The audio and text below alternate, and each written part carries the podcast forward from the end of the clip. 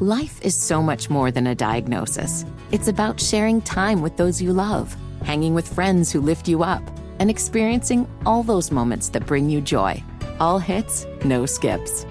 Learn more about Kisqali Ribociclib 200 milligrams at kisqali.com and talk to your doctor to see if Kisqali is right for you. So long live singing to the oldies, jamming out to something new, and everything in between.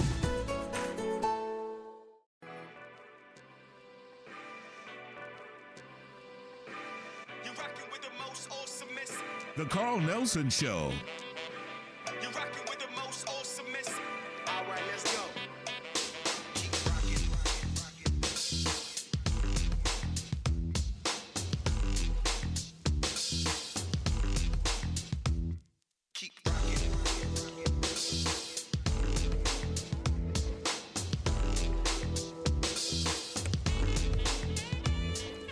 Grand Rising Wake Up Squad, and thanks for checking in with us this morning. Later, Kemetologist Tony Browder will be back in our classroom. Brother Tony will outline the screening of the Dr. Runoko Rashidi documentary. Now, the film also honors the African scholars who influenced Runoko. Brother Tony will explain why ancestral intelligence is the most important AI for people of African descent. Before Brother Tony, Brother Isaiah Muhammad for the Nation of Islam will discuss this Sunday's Saving the Black Family program in Baltimore. Before Brother Isaiah, though, Sadiki Kambon will preview this weekend's Nubian Leadership Circle Summit. But to get us started, Brother Kojo Yankah from the Pan African Heritage Museum is here. Akwaba, Brother Kojo. Hey, Medasi. I want to say. Thank you for joining us this morning. Go ahead. Yes. Yeah, I said, what to say means, how are you? In Twi.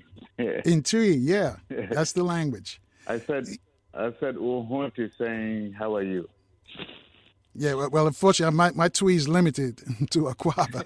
As many times I've been to Ghana and, and, got relatives who live in Ghana, it's it's just, and they're all listening now as well. I might as well tell you that we got we got a few listeners. There was some expats and, and some Ghanaians listen to us every morning. We got some mm-hmm. Ghanaians who live in the UK who listen as well. So I just want to let you know that. Wonderful. We got a wide audience here. But you founded the Pan African Heritage Museum. Can you tell us why and what is it? Yes, I think that it is time for the world to have a museum which will bridge the gap between Africans on the continent and Africans in the diaspora. There has been so much miseducation both on the continent and also in the diaspora about each other. We do not know ourselves much. Our history has been has been, you know, butchered uh, we do not know where we are. We do not know where we came from.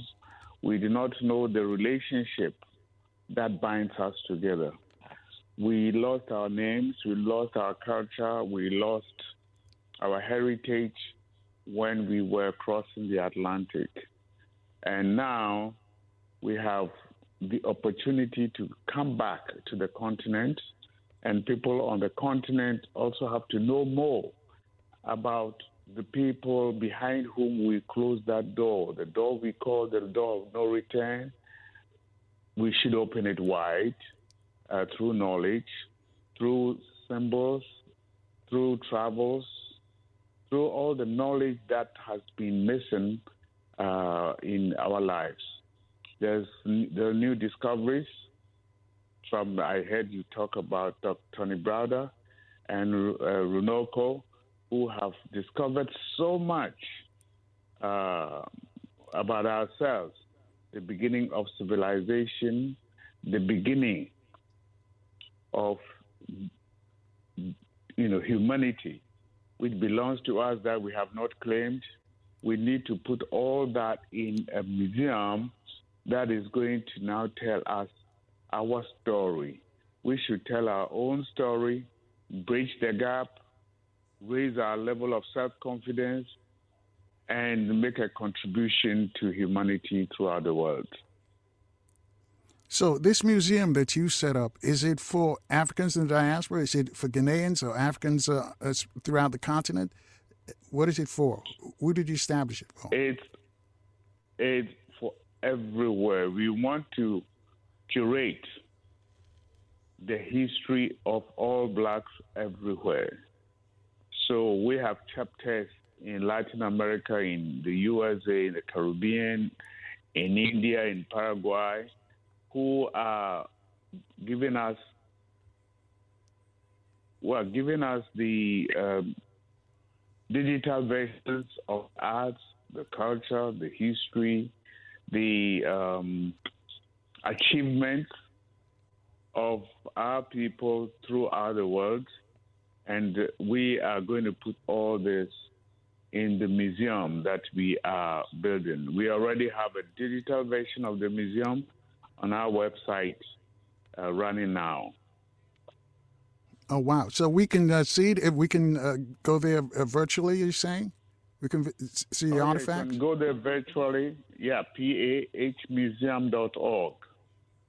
Okay. pahmuseum.org, and um, it's running. And uh, we are making wild preparations to do the construction of the physical museum as I'm speaking. All right. It's uh, six after the top of the hour. Uh, uh, Brother Kojo, where, where in Ghana? Are you in Accra or on the Cape Coast, or where in Ghana are you? Yes, uh, the the museum is being is being built. Those of you who know Ghana, in the um, region where we have Elmina and Cape Coast, but this is around Winneba Junction.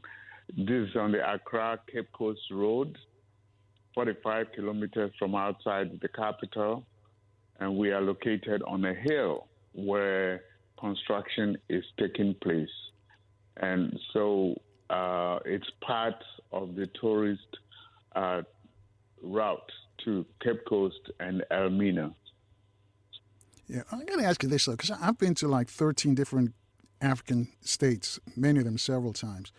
But in Mm-hmm. Ghana, I felt the most at home in Ghana, and I feel African Americans feel the same way. Like I, mentioned, I got some relatives Mm-hmm. who moved to Ghana. They we feel.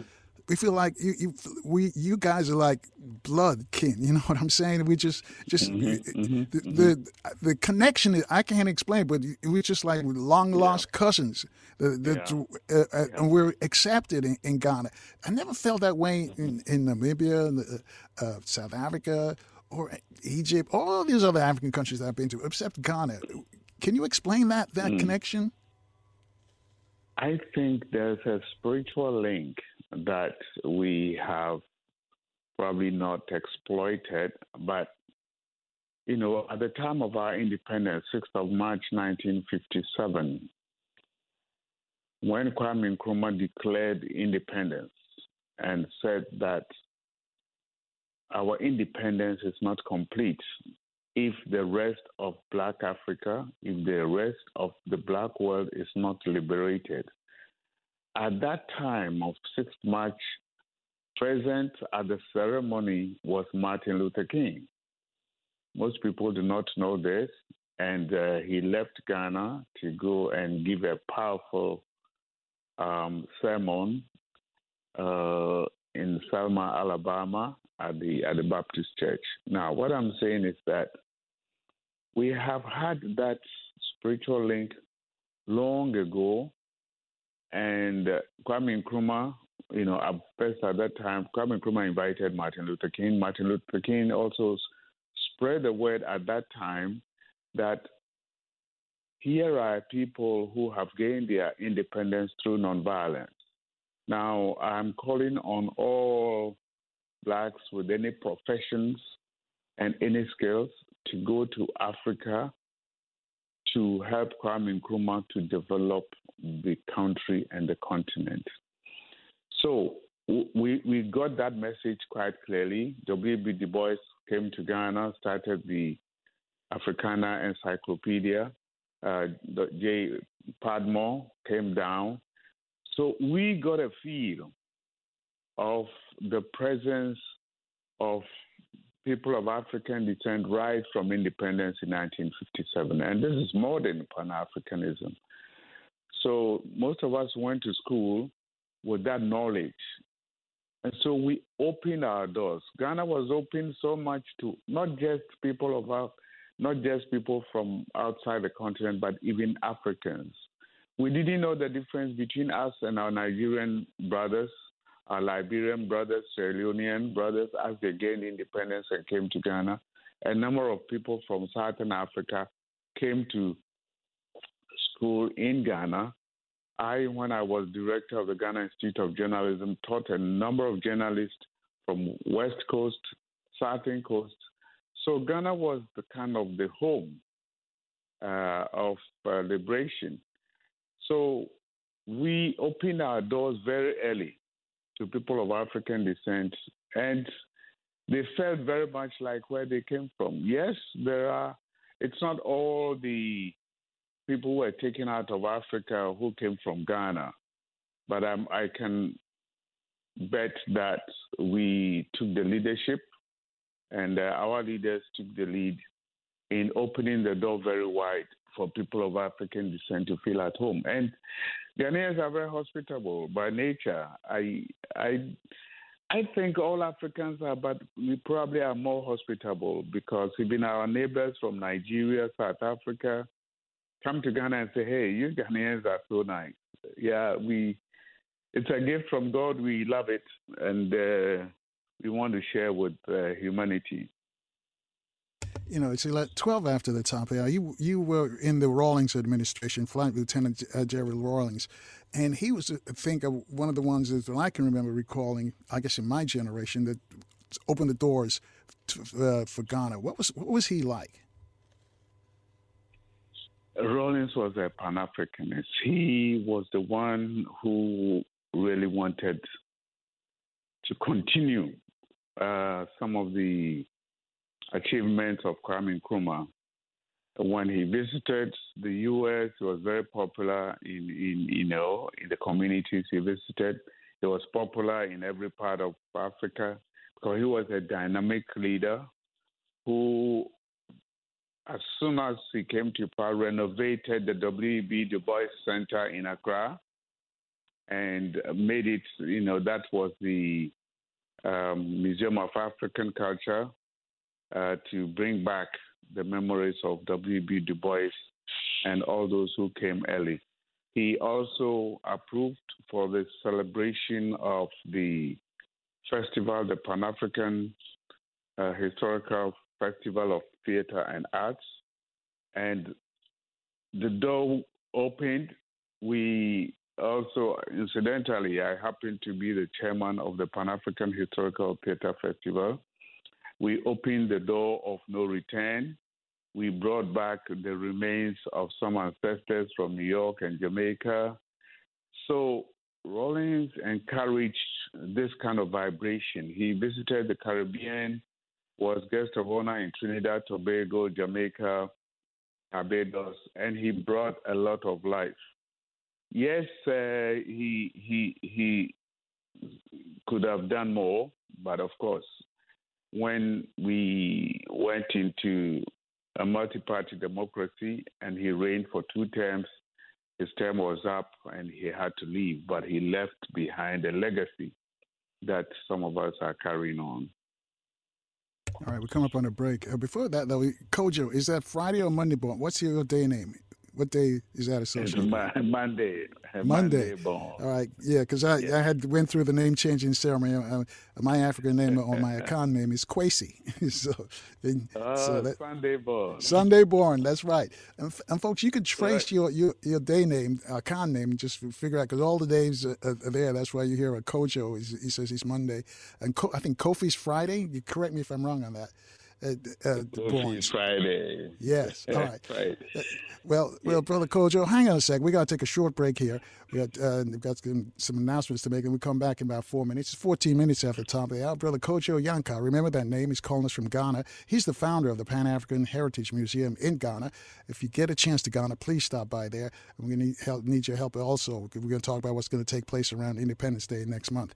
800 450 7876 to speak to Brother Kojo. Your phone calls in four minutes right here in Baltimore on 1010 WOLB. If you're in the DMV, we're on FM 95.9 and AM 1450 WOL, where information is power.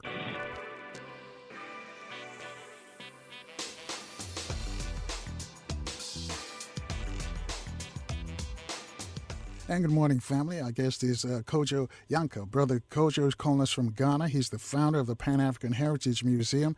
And Brother Kojo got a couple of thumbs up from some of our listeners out there in Accra and in the Volta region listening to us this morning so, uh, when they heard that you were on. So they just, you know, give a thumbs up on, on the internet. But you, you're having an event, the Africa Heritage Night, around the, uh, uh Ghana's independence. Can you tell us about that? McDonald's is not new to chicken. So maybe stop questioning their chicken cred and get your hands on the McCrispy. Juicy fried chicken, buttery bun, unmatched pickle to chicken ratio. Yeah, they know what they're doing. In fact, we can honestly say they're not new to chicken, they're true to chicken. The McCrispy. Only at McDonald's. Ba da ba ba ba. Life is so much more than a diagnosis. It's about sharing time with those you love, hanging with friends who lift you up, and experiencing all those moments that bring you joy. All hits, no skips. Learn more about Kisqali Ribociclib 200 milligrams at kisqali.com and talk to your doctor to see if Kisqali is right for you. So long live singing to the oldies, jamming out to something new, and everything in between. Yes, on 6th of March, which is um, our Independence Day, uh, we're having a big um, gala fundraising dinner uh, at which our, our patrons, led by our own president, President Akufo-Addo, are all appearing. We have patrons uh, like the pres- former president of Botswana, who is coming. Dr. Chambers is coming. We have um, coming from Nigeria, some of the kings, the King Oni of Ife. We have the King of Ashanti. We have the King of the Brong-Ahafo Regional, sorry, Central Region House of Chiefs, who is also a member of our Council of Elders or patrons. We have uh, others coming from South Africa, we have Lady Chaka Chaka, Yvonne to come and sing and perform. We have DG Fuse So DG also performing, Okyeame Kwame is also performing. We are expecting corporate Ghana and all the embassies, and we are getting so much response from all the embassies who are attending to contribute to a fund. We have a 50 million US dollar fund that we are, you know, targeting to complete the museum in two years. So it's a big event at the Grand Kempinski Hotel, and um, we are expecting a full house. Uh, and for people to come and make their contributions towards the museum. So, right. And I see that you you have Professor Small uh, Hilary Beckles and Ambassador yes. Kwa also part of the contingent. They're going to be there because they're, they're regular guests here as well. Correct. They they are. Oh, I'm happy to hear that they are guests there because they are all patrons and members of the Council of Elders of the museum, and we are expecting them in Accra. All right. Let me ask you this though, uh, brother Kojo. For folks who who can't make it but want to help, is there is there any way we can donate to, to the museum? Yes, absolutely. You go to our our website pahmuseum.org, and there is a button for donation towards the museum. And in fact, we're also using the opportunity to register as many members as possible we know we have a number of admirers in the U.S. who have wanted to contribute to this, and our website uh, is open for that. So uh, if you have access to our website, www.pahmuseum.org, uh, that is the place to make a contribution. We shall be forever grateful because this is a project for generations to come. We we want to believe that we all have something to learn. We need to educate ourselves. And people like you who have visited Ghana, if we had the museum, you would probably spend a whole day. um, visiting because we are not having only galleries uh, of art, culture, and, and, and pictures of the African and uh, Pan African world on the site of the museum complex. We have a two acre space we are creating to curate African and Pan African heroes and heroines. You know, we have a lot of heroes, people who have invented, who have done so much in history, uh, both on the continent and outside, who are not known. And so we are asking our chapters in those countries. And of course, we have a 36 member um, academic council and a 25 member curatorial board from all around the world. We are listing all these figures who need to be honored on our Heroes Park. We're also going to have a Pan African library and innovation center to also curate books physically and digitally of all our academics, all our writers. So you can easily go there, find out what a book uh, written by Langston Hughes, uh, books written by Africans, Chinua Achebe, James Ngugi. So we, we, we can educate ourselves that we are one people. Um, we will also have a Palace of African Kingdoms. We want to curate about 25 of the ancient kingdoms of Africa. Some of the works that Tony Browder is is doing will be exposed there. We had Runoko Rashidi, who wields most of his works to the museum and we talking to his family to bring them down when the museum is completed. And we have a number of people that have visited the continent, like James Small, uh, who have so much information. Where did they keep the information? So we'll keep them all in in these uh, in these spaces that we are creating. Then we will have a you know a herbal plant farm. We are creating a farm of herbal plants. Now, listen, most most Africans do not even know that the first plant that was put in New York to grow to become the mother of modern medicine came out of West Africa. So we have identified about 10,000 species of herbs or herbal plants. Those that can grow in Ghana we, we are bringing them even from various parts of the continent to put them there. So we will have a herbal plant farm. We'll label them. We'll let people uh, know what the herbs, herbs are, what they stand for in our heritage, and what they are doing now. Everybody knows around the world that everybody is going to the herbal plants again, you know, which is our heritage. We must be proud of it. We must know it, and we must own it.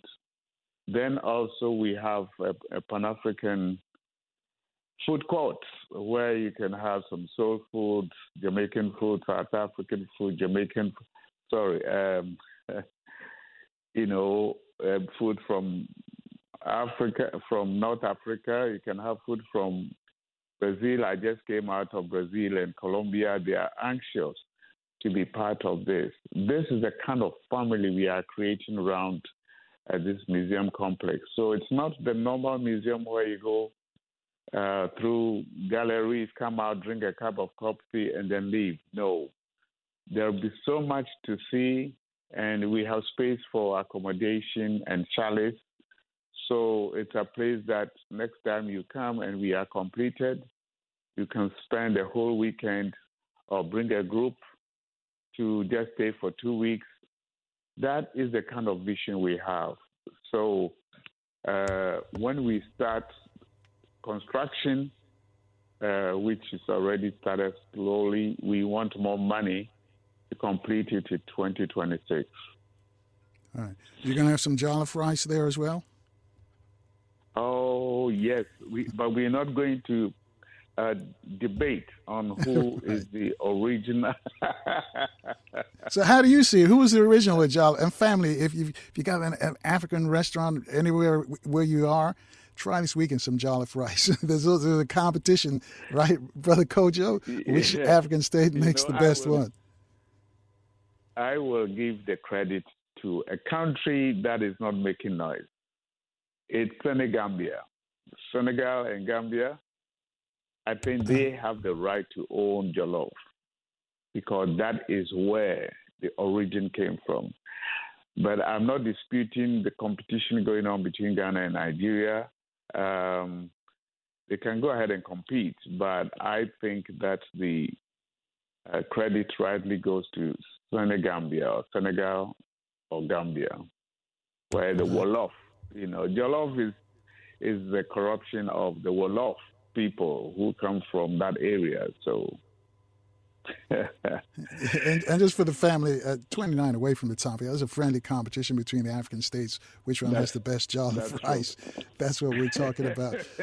just join us, family. This is the, the founder of the Pan African Heritage Museum, is calling us from Ghana.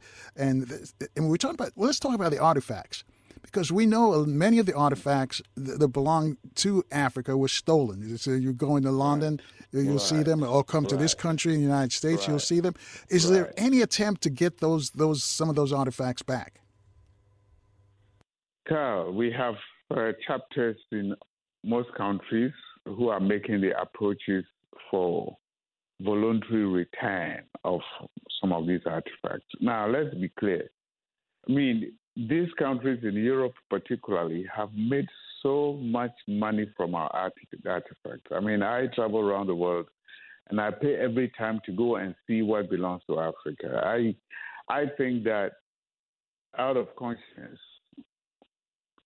all the museums around the world which have anything to offer Africa, they should just donate some of what they have in their museums to the Pan African uh, Heritage Museum or back to the countries where they belong. Because it does not make sense to me, for example, that Europe or some country has decided to donate, to bring back the some of the gold they looted from Ashanti, you know, sending them back to Ghana on loan so that they can be sent back another time. I it's that's something else. But I think you know, hold the thought right there, brother Kojo, because I want you to explore that. Well, we got to take a short break because I understand they want to loan what is what is yours. They want you, they want you to borrow it instead of giving mm-hmm. it back. Mm-hmm. Can, can, you explain that mm-hmm. when we mm-hmm. get back? Because we got to take a quick break. Family, you want to join this conversation? Brother sure. Kojo Yankah, brother Kojo is calling us from Ghana. He's the founder of the Pan African Heritage Museum.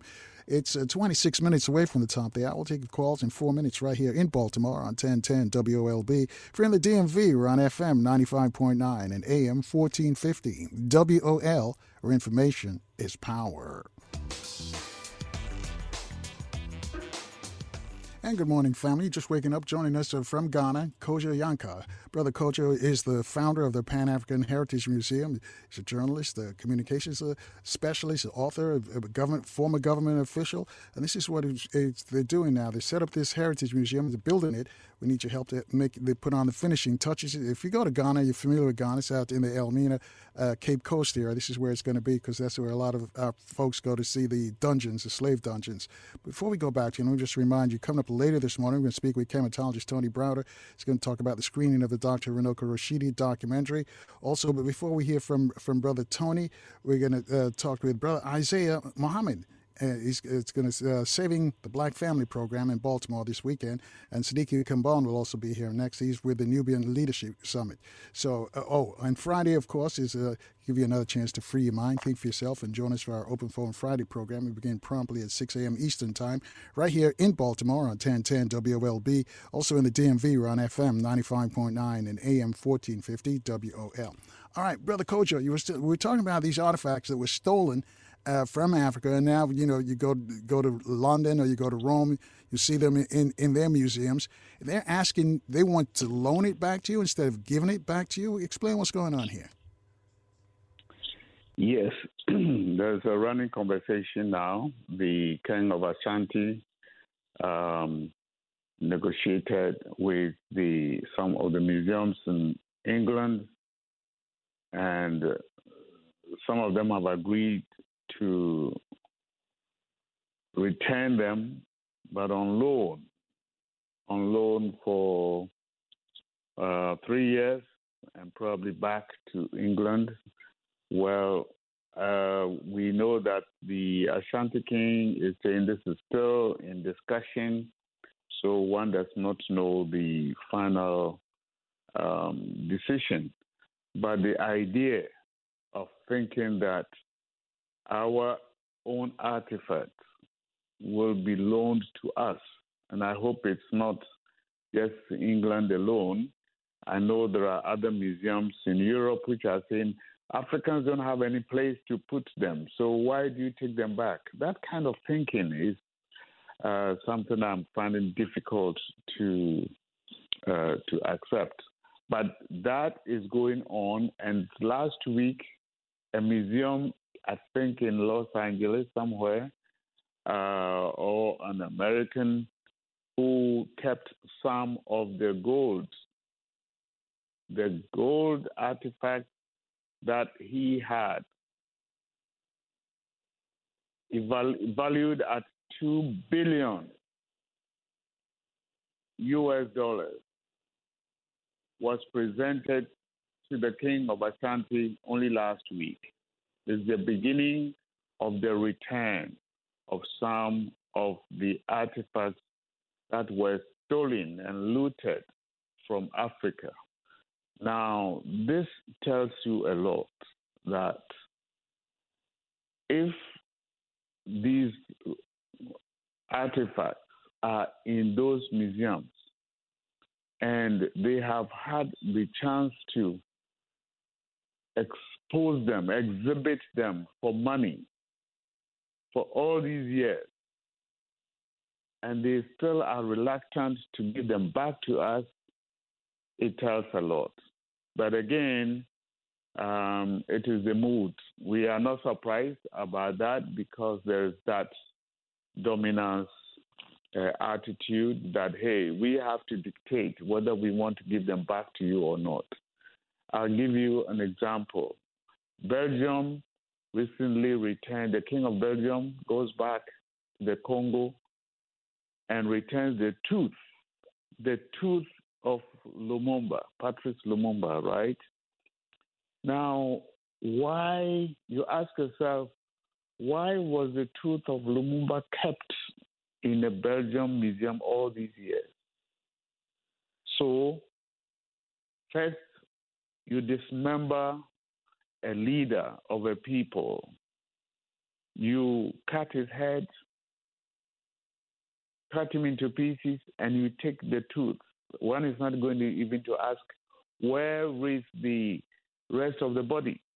But the point is that it tells of the kind of barbarism that uh, was in, in, in, in vogue at that time to take the tooth out of this guy and take it to a museum and hold it until last year, 2023.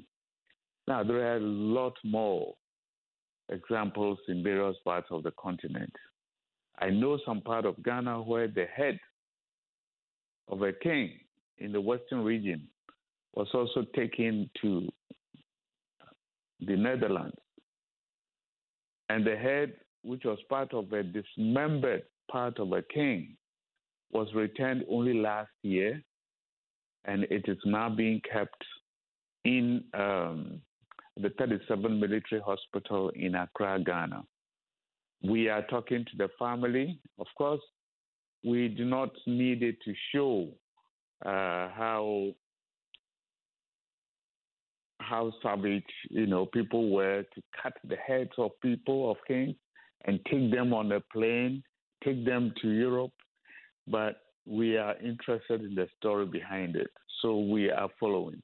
There are many, many, many more examples. So that looting itself is the whole history that Africans and the world should know. That people just you know, took away the wealth of Africa. So now, if Africa is poor, we should understand it also from that angle. It's not the only angle, but it's an important angle to now study that we were robbed of all our riches. And of course, The robbing uh, hasn't stopped. Our gold, our diamonds, and our are still going away. But um, for us as a museum, it's the knowledge. We want to store the knowledge. We want to store the facts of history that all these things happen to us. So that when you're discussing Africa or Africans, you have to explain them in context. But it is something that is happening now. The Ashanti one is going on now. We do not know the end of the negotiations, but what we have read is that they are loaning them to Ghana or to the Ashanti Museum. Probably they are arriving in the next two or three weeks, but we hear it's on loan. Uh, of course, many Ghanaians are against it, but of course, the king's um, people are saying no, don't you worry. This is the first stage.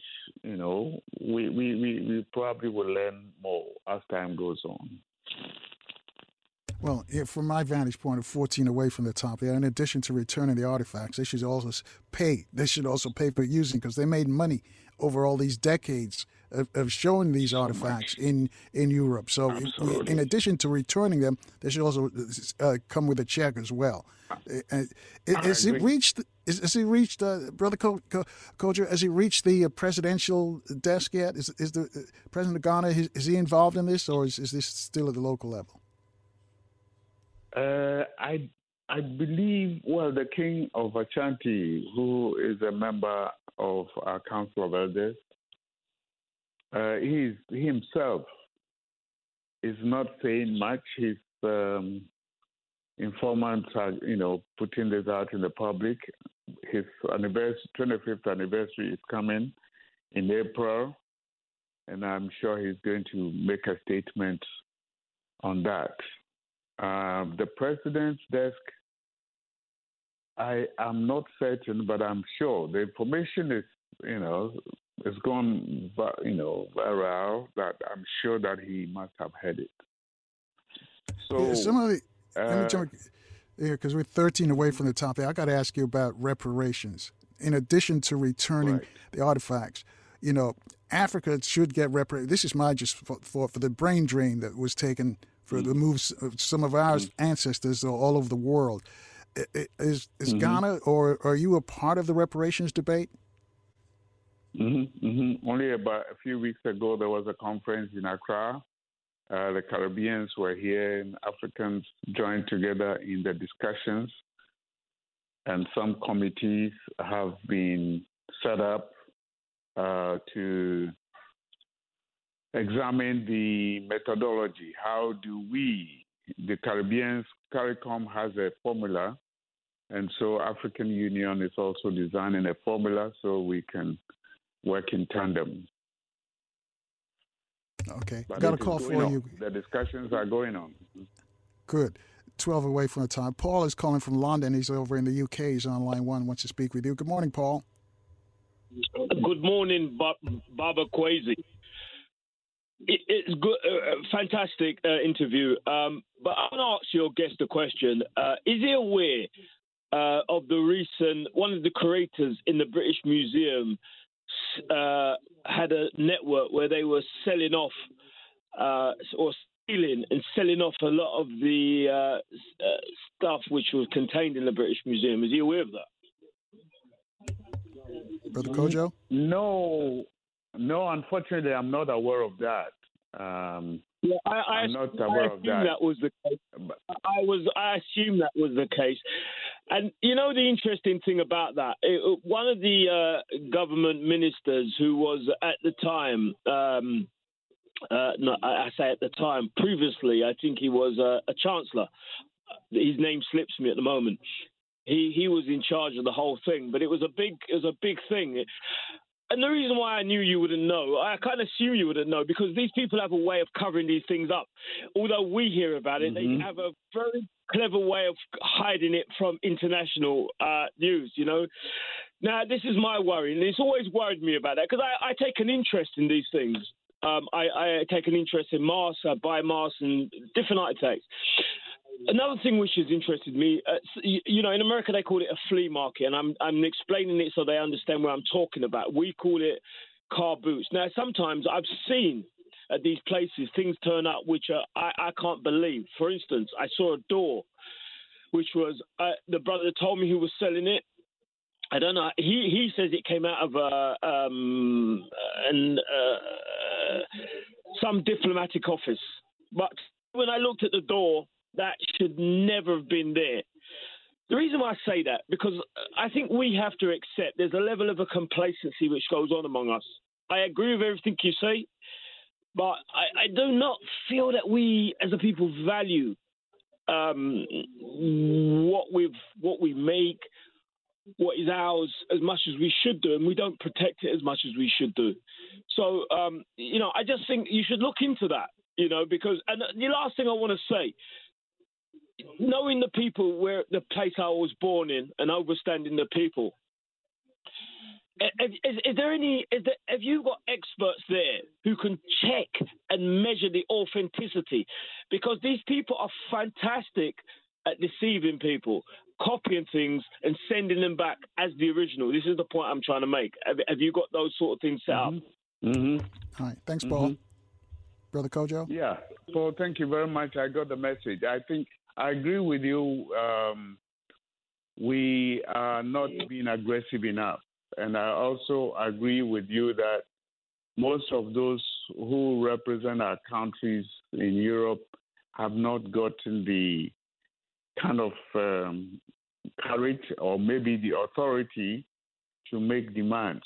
But I would say that it all goes back to the countries that, uh, and of course, the African Union, that we have to make our stand more aggressive and uh, and and open our eyes to some of these things that you are talking about.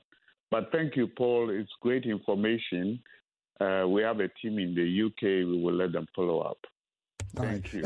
And, and, you mentioned the AU. Has, has, has, this been put on the AU's desk yet?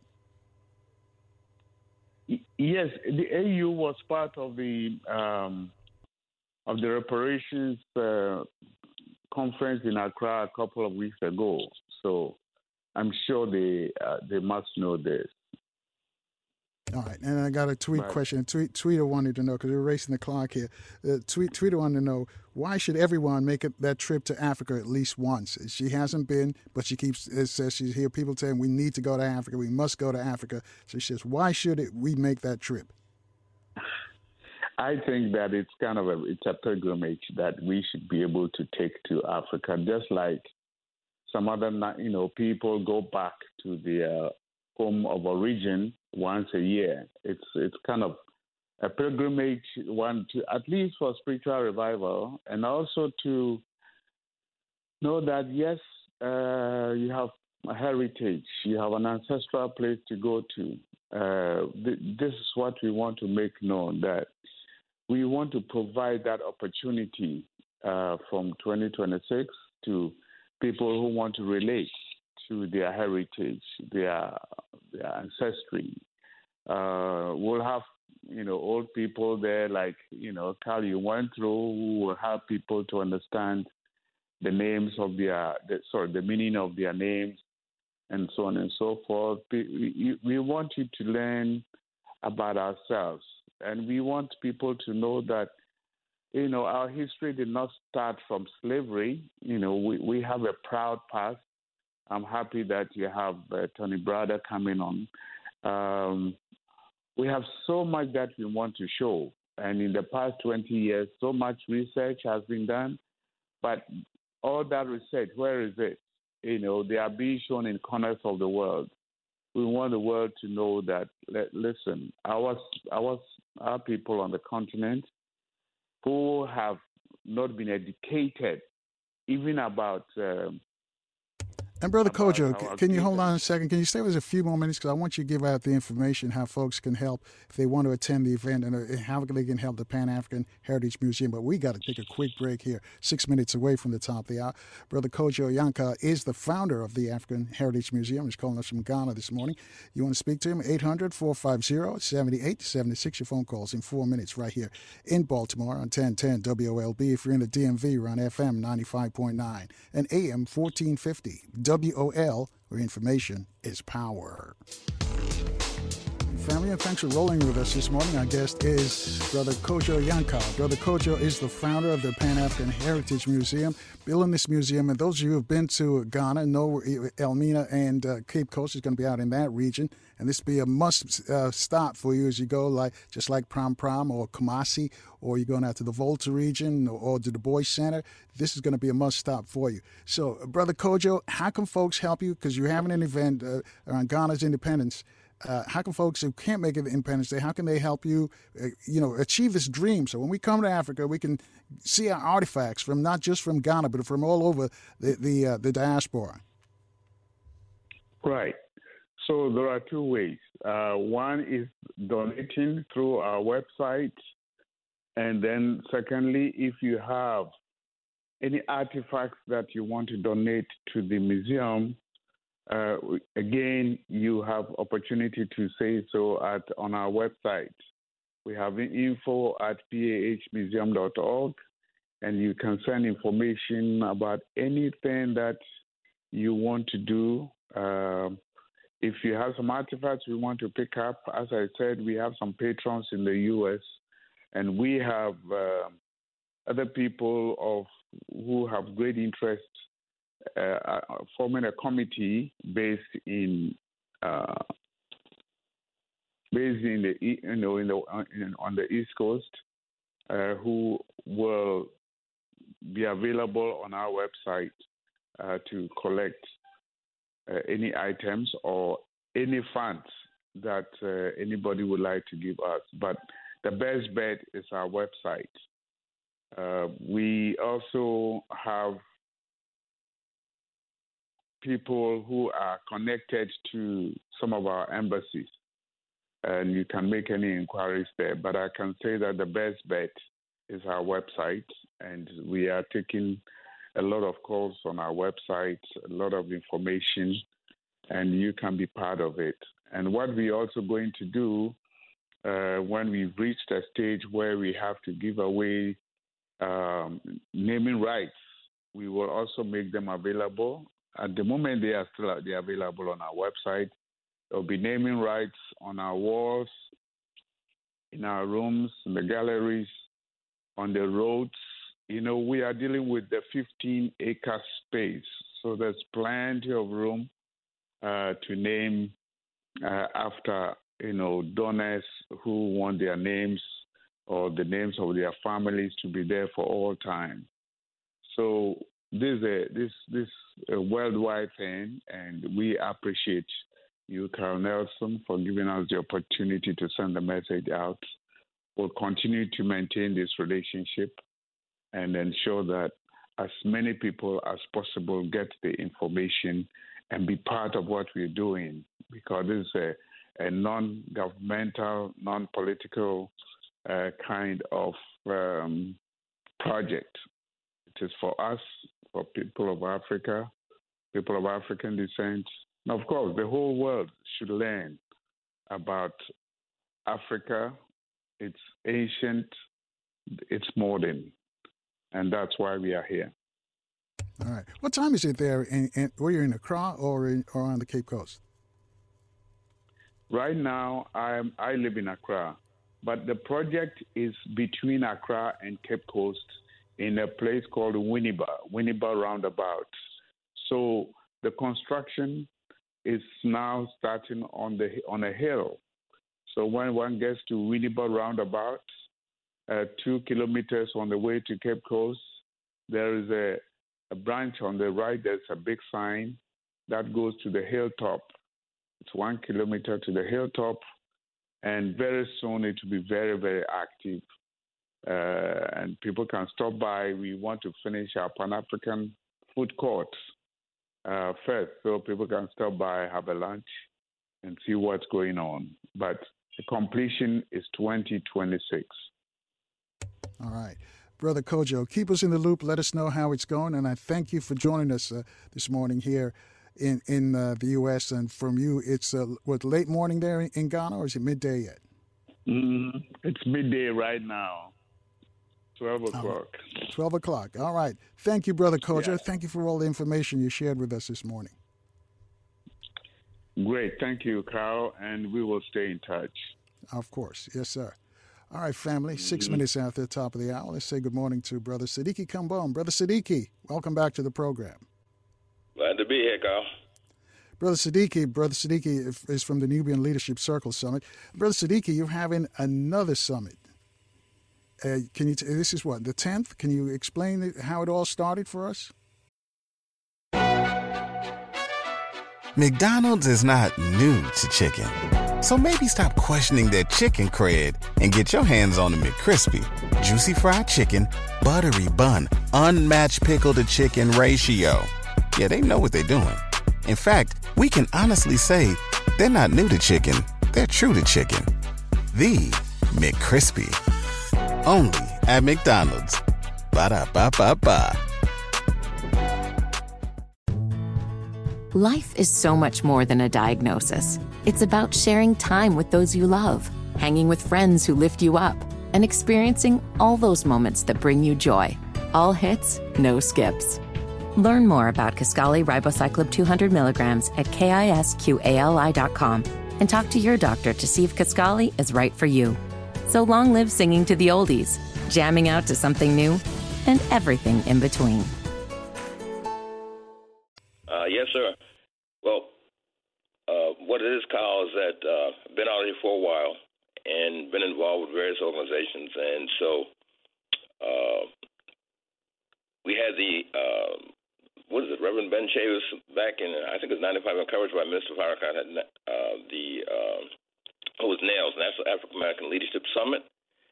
And so that was uh, an attempt to bring together uh, black leadership, you know, share ideas, resources coming together, what have you. So, uh, in terms of the the final aspects of it, you know, it didn't uh, come to full fruition, but uh, I was like inspired by the potential uh, of, of of NAILS and what was going on with that whole process. And so what it is is that uh, I was doing this, a publication called the Nubian Leadership Circle, uh, putting it out there, and I got, a pretty decent following. So folks said, well, look, you know, conceptually, Sadiki, you should be thinking about um, actually pulling together an organization. So what happened was that we convened a meeting in D.C. at a restaurant in D.C. About 30 folks uh, of leadership caliber went over the mission statement that I pulled together line by line and uh, added and subtracted based on you know reaching a final agreement as to what the document would be. And so essentially, what it is is that we said, okay, uh, we want to uh, do summits and bring folks together. And so prior to the first summit, uh, Minister Farrakhan and I had a conversation, and so he said, well, um, you know, Brother Sadiki says, he said, I got a suggestion. He says, from a momentum perspective, he says, uh, would you consider the possibility of doing summits on a quarterly basis versus annual? And so, Kyle, that's why a lot of folks say, well, wait a minute, you've been around for 10 years? And we say, no, that uh, we're getting ready to do a National Black Leadership Summit number 10 after a little over three years. And so, uh, what it is is that we've made it very clear that the Nubian Leadership Circle is not about just summits. Uh, it's about bringing folks together and doing work in between uh, summits, and we classify that as, as working shops. Like I said, we have uh, eight cadres, co-facilitators for each cadre, and basically uh, like I said, we've got uh, family essence, uh, economic uh, development, uh, spiritual renewal, land and food, uh, international advocacy. like I said before, you've got eight altogether. And so what it is is that uh, we're getting ready to convene uh, Summit 10 Zoom. Uh, of course, at the present time, we're contemplating moving to something in the future that would be uh, live. But the uh, theme is uh, Black preparations for our reparations, and the closing remarks will be made by brother Kamm Howard, longtime activist in the reparations world, leader of Reparations United. And uh, as I stated before, uh, it's, about the work that goes on uh, in between summits. That's really important. And so, uh, what we do is we welcome folks uh, from leadership positions, and it doesn't necessarily mean it's a large national organization. It can be uh, a neighborhood association, and also from a youth perspective, which is the key to what we're trying to build here, is that we don't have uh, a youth cadre. And the reason being is that this experience that I've had, and other folks agree, Carl, that a lot of times we do these conferences, there's a youth component. The youth, they do the presentation. We give them a standing ovation and say they're our future. And then when we move forward, a lot of that, uh, the ideas and implementation of ideas, uh, the youth are not involved. And so anybody who registers, uh, we encourage anybody from 15 on up that's interested and can go to our website, uh, Nubian Leadership Circle dot org. It's all one word, Nubian Leadership Circle dot org, and uh, gives you an opportunity to register for um, one of the cadre sessions that's going to be happening uh, at the upcoming summit uh, this coming uh, Saturday the 17th. And the basic format is, you know, we have the introductory uh, period, uh, then we have the breakout sessions for the various cadres to talk about the ongoing work with a, uh, you know, focus on engagement and recruitment. We're trying to get as many folks involved as possible. Then we have a plenary session where reports are given by the cadre heads. Uh, then the closing remarks, and as I mentioned before, by Brother Kim Howard, and then we close out.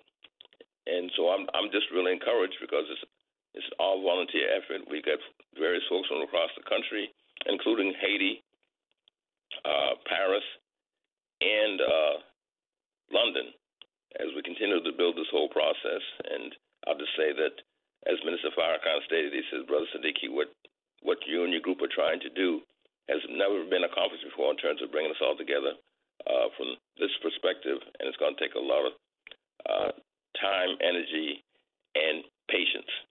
And so that's what we're doing, and we're encouraging folks to join us in terms of this very important work, Carl. We appreciate being on your show.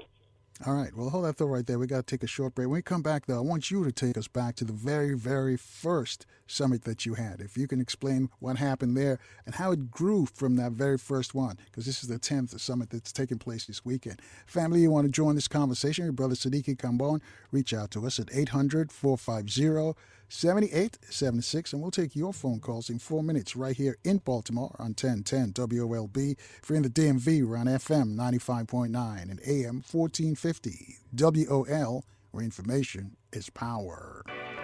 And good morning, family. 20 minutes after the top there with our guest, Brother Sadiki Kambon. Brother Sadiki is the founder of the Nubian Leadership Circle. They're having their summit, the 10th summit. And before we left for the, the short break, I was asking him the question Do you remember the very first one? What was the objectives of the very first summit, Brother Sadiki? Yeah, well, essentially, Carl, what it was is that uh, we wanted to, you know, put the Nubian Leadership Circle out there, you know, in terms of our mission and to encourage as many folks as possible uh, to join in, in terms of the work. So we don't want to make it seem like uh, we had a group of folks who wanted to embark on this journey, and we would keep folks uh, updated. We said, no, no, uh, we want as many folks as black, many black people as people, uh, to join in with the work we're doing. So the first summit we had was, like I said, a little over three years ago, and uh, we had uh, outstanding uh, turnout Zoom, and uh, the closing remarks by were made by uh, Minister Louis Farrakhan, who's uh, you know done uh, two time for us. Uh, then you know we've had uh, former Congresswoman Cynthia McKinney in the past. uh, Cornel West, Fred Hampton Jr. You know, right on right on down the line with folks who are, are supporters and, and participants in believing and, and supporting uh, the mission of the Nubian Leadership Circle, which is to bring folks together and to, in fact, uh, encourage what we can do for ourselves. That's why we feel. We felt that it was really appropriate to uh, bring on Brother Kamm Howard to close for the closing remarks for this summit because of the fact that we know that uh, there seems to be a certain amount of uh, momentum going on around the reparations issue, and and and, and some controversy too. And so, um, you know, he heads up, you know, Reparations United, and we're hoping that the, uh, you know, and our intention is to play some type of a role uh, as it pertains to supporting the reparations movement, and uh, based on our neutrality as a coalition building organization to hopefully uh, be able to bring some folks together that have been working on this issue in the spirit of umoja slash uh, unity. So uh, this is number 10 coming up. And like I said before, uh, our focal, you know, the summits are important because that's where folks report. But, you know, like for this summit, we're going to be talking about the uh, breakout sessions, not to talk about the vision of the NLC, but the ongoing work that's happening and how folks can participate. And and the other thing too, Kyle, is that uh, we try we try to make the uh, the summits uh, people friendly. And when I say people friendly, uh, we don't you know for the folks who go for the breakout sessions, it's not a matter of you don't need to have a, a degree in nuclear physics to participate. Uh, we we do things that are simplistic in nature, and then some some things that are a little more uh, difficult in terms of, of achievement. I'll give an example, like for Family Essence, and this is really getting popular. Uh, the co-facilitators, um, in terms of their working shops, have been in fact advocating for bringing back uh, the weekend family dinners, which I know I grew up with under tradition when I was a youngster, and so it's really been interesting that it's really taken off, really become popular as it pertains to uh, folks uh, getting back and saying they love the idea and that they're in fact doing it. So that's what we're talking about in terms of uh, in, engagement and bringing folks in so they understand the fact that hey, everybody's welcome to join in as long as you're prepared to do the work that's necessary um, to do what we got to do uh, in pursuing uh, our mission. Well, let me jump in and ask you this at 24 after the top of the hour, because you're going to talk about reparations uh, at this meeting this weekend. How are you going to avoid the political? Because you know that there's a talk around that some folks say that reparations should be on the table. I'm, i know Brother Kamm is going to touch on this uh, for the political parties, that if they don't support reparations, we shouldn't support them. And you, you guys are nonpartisan. So how are you going to navigate that, that, that area? Well, the bottom line, I'm glad you brought that up, Kyle, because of the fact that uh, that's a conversation um, that we've had in that uh, we want to make it very, very clear that uh, what's happening around, you know, there's different viewpoints around reparations, but also understanding the fact that, um, say, for instance, the, I know I've, I've heard um, Brother Kamm and the whole thing around, uh, you know, if in fact uh, a presidential candidate uh, won't advocate uh, for the whole uh, reparations piece in terms of what we're looking for, the commission or what have you, that we shouldn't vote for him. And so um, he and I, you know, we're going to have another discussion because I already brought up the whole point about we don't want this to be uh, about just partisan politics. Like, for instance, from my perspective, uh, I'm not, I don't care who the president is. you know, in fact, uh, people, you know, tongue in cheek, I tell folks, well, hey, you know, I wouldn't mind having Trump in there. And they, they look at me and I say, well, the reason why is because we all know what his position is about black people. He makes it very clear. He doesn't like us. He won't do anything for us. And so we have to look to each other. So uh, it's really important um, that, you know, different aspects of the reparation campaign um, be put out there for folks for consideration. But like I said before, um, the uh, whole piece around the voting aspect is is not going to be the focal point of Kamm's uh, presentation. You know, he'll he'll he'll talk a little somewhat about that, but we want to talk about uh, the reparations campaign in general and how we can bring the various folks together who are involved in this whole process, with the goal being to achieve um, the reparations uh, goal.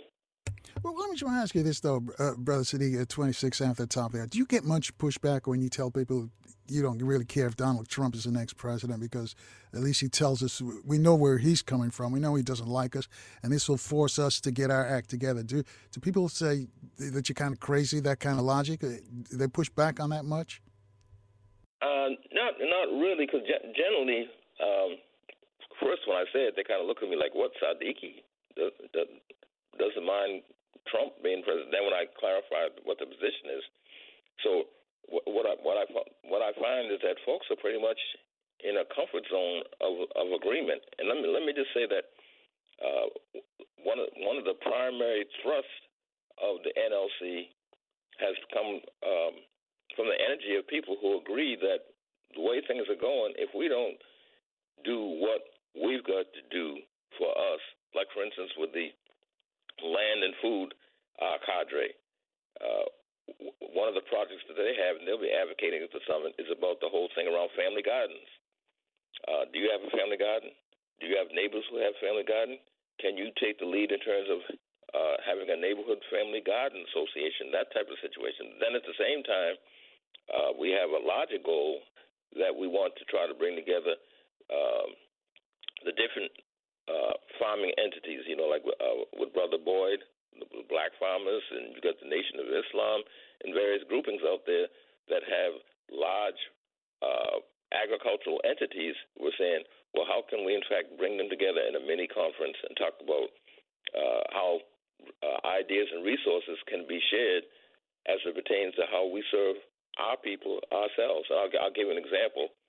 Uh, I've mentioned in the past that here in Boston, uh, we were fortunate enough to uh, take down uh, the quote unquote Dudley name that was our primary commercial shopping district because back in the 1600s he was a governor and uh, uh, he's the one that led the effort to legalize slavery in, Massachusetts. So we thought that well, that makes no sense that our primary commercial shopping district in the black community is named after him. So uh, after the vote uh, in December 2019, we now have Nubian Square and Nubian Station. We're trying to get Nubian Library but what was interesting is that we had some brothers and sisters who opened up uh, some months ago. They had a grand opening of the uh, Nubian markets, and when they were doing the presentation, uh, they actually brought up a brother who's involved with us in terms of uh, some of the vegetables that they'd gotten for their grand opening, and he's based in Atlanta. And so I said to myself, that just reinforces uh, what we've been attempting to do is that uh, these brothers were in contact with the brother in Atlanta and got their first set of fresh vegetables from the brother in Atlanta. So that's the type of thing that we're trying to do. We've got the resources, and I, when people talk about, yeah, well, we're poor, I said, wait a minute, you know, we have a GNP of over a, tri- a tr- trillion dollars a year as black people, and we'd be ranked number nine out of 50 some odd countries in terms of wealth, and we're talking about before. No, we just think poor, but we've got to change that mindset and understand the fact that we've got what we need to do for ourselves.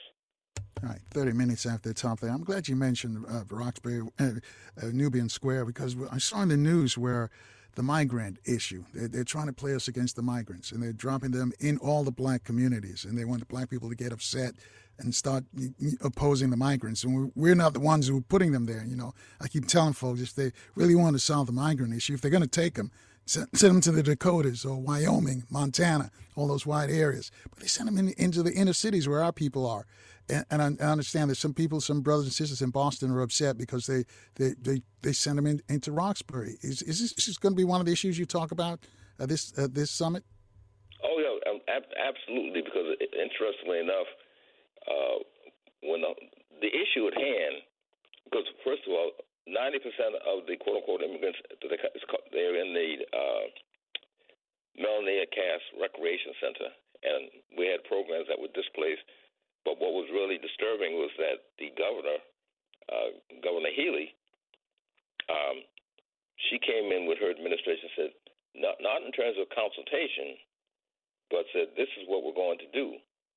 And so that's what really, you know, really upset uh, quite a few folks. So what we did, you know, like I'm the director of the Black Community Information Center in Boston, and we're volunteer. We did a press conference, and we said essentially that, uh, you know, because it was a done deal, and we said, you know, uh, our sympathies are with the plight of the uh, immigrants themselves. Like I said, 90% of the folks that they put in that location were Haitian.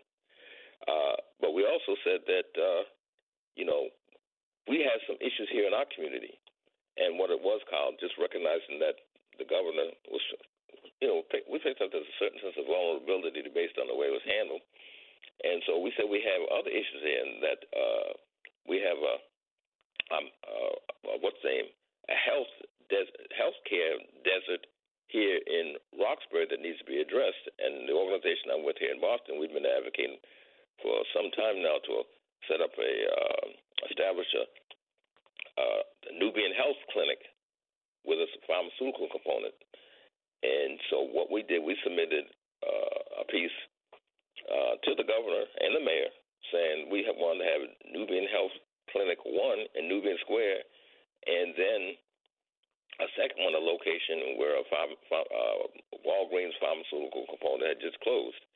And so, interestingly enough, uh, what has happened now is that the uh, the governor's office has reached out to us saying they want to sit down and talk about that because I think they feel a little bit of vulnerability. So, yeah, we don't like the way it was handled, and we express that. But then at the same time, we said, hey, uh, we have some needs here, and we're looking for you to to uh, to support our addressing that. So it's a uh, interesting phenomenon in terms of what's going on with it, but uh, it's it's it's one of those situations where, uh, well, I think it's it's really uh, uh, turned into another situation now because what's being said, Kyle, is that folks are saying, well, wait a minute, what about the suburbs?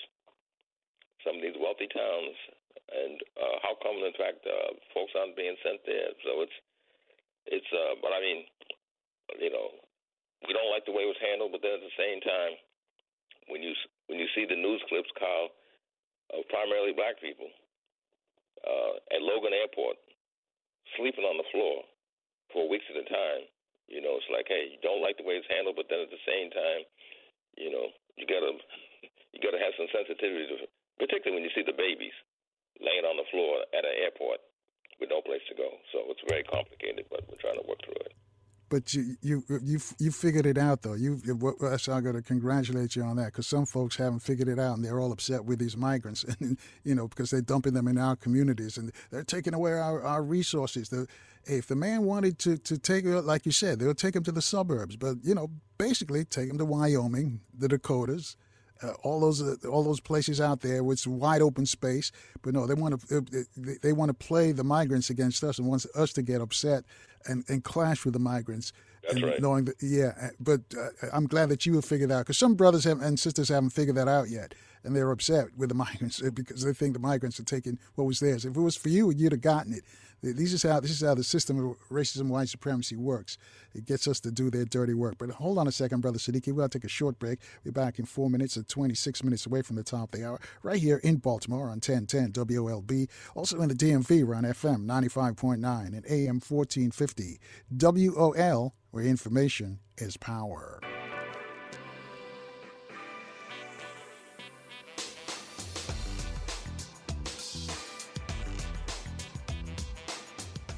And good morning, family. 20 minutes away from the top of the hour with Brother Sadiki Kambon. Brother Sadiki is from the National Leadership Circle. They're having their National Black Leadership Summit, Summit X, the 10th one this weekend. We'll tell you more about that in a moment. But let me just remind you, coming up later this morning, we're going to speak with uh, Kemetologist Tony Browder. We're going to discuss the Dr. Runoko Rashidi documentary. It's out right now. It's also, uh, Brother Tony also explained why ancestral intelligence is the most important AI for people of African descent. But before we hear from Brother Tony, uh, Brother Isaiah Muhammad is going to join us. He's going to discuss uh, the, the, Black Family Program. It's going to take place in Baltimore this weekend. And of course, uh, starting Friday, tomorrow morning, it's another Friday to give you another chance to free your mind on our Open Phone Friday program. Again, promptly at 6 a.m. Eastern Time, right here in Baltimore on 1010 WOLB, and also on the DMV on FM 95.9 and AM 1450 WOL. All right, brother, br- um, brother Sadiki back to the, the event that's going to take place this weekend. Give us an, a rundown how it's going to start. What's the template? What what are you going to do? With, How do you start these meetings and and the breakout sessions? Okay, well, essentially, Carl, what it is is that uh, you know we open up with a uh, Warriors Rise by uh, by um, the sister the sister Gregory, Dick Gregory's daughter, uh, Black National Anthem. Ayanna. And, and then we have a, a young lady uh, uh, her name is Amanyona Bossman, who's going to do a brief uh, introduction in terms of uh, the NLC and what to expect. Uh, then I'll, you know, I'll, I'll, make a brief statement introductory. Then uh, we'll go into the what we're calling the breakout sessions for the various cadres uh, to basically pull folks together and and I think it's really important, Kyle, um, for folks to um, go to our, our website. Uh, I mentioned before, Nubian Leadership Circle uh, dot com. Uh, excuse me, dot org. Nubian Leadership. It's Nubian Leadership Circle, one word dot org. And the bottom line, to, to register to sign up for uh, one of the cadres to be a participant. And uh, so what it is is that we've moved uh, beyond the whole piece of the vision. It's about the work, and so uh, we encourage folks, you know, not only to uh, to be there for the summit, but to embrace it to the extent that they want to do some work. And so, uh, like for instance, for folks who might come from uh, various locations across the country, we're going to encourage them because we want to have Nubian Leadership Circle Summit satellites. Like we have uh, Nubian Leadership Circle Summit satellite New England right now, involving uh, Rhode Island, Massachusetts, and Connecticut, uh, working in conjunction with each other, with the intent being that hopefully down the line, like for instance, Connecticut will be able to become independent and have their their own uh, summit satellite.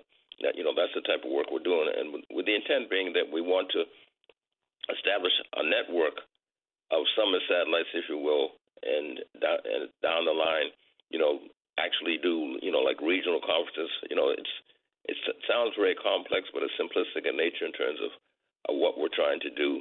And so that's why I tell folks to uh, go to NubianLeadershipCircle dot dot com, register, and we also have a uh, national phone number uh, two zero two nine two two six five two seven. That's two zero two uh, nine two two six five two seven for folks who might have questions. And we talk about uh, building this whole process. We're also, in terms of internally, organizationally, uh, for folks who might be interested in, in actually working with Nubian Leadership Circle Central, because our goal to get an office in D.C.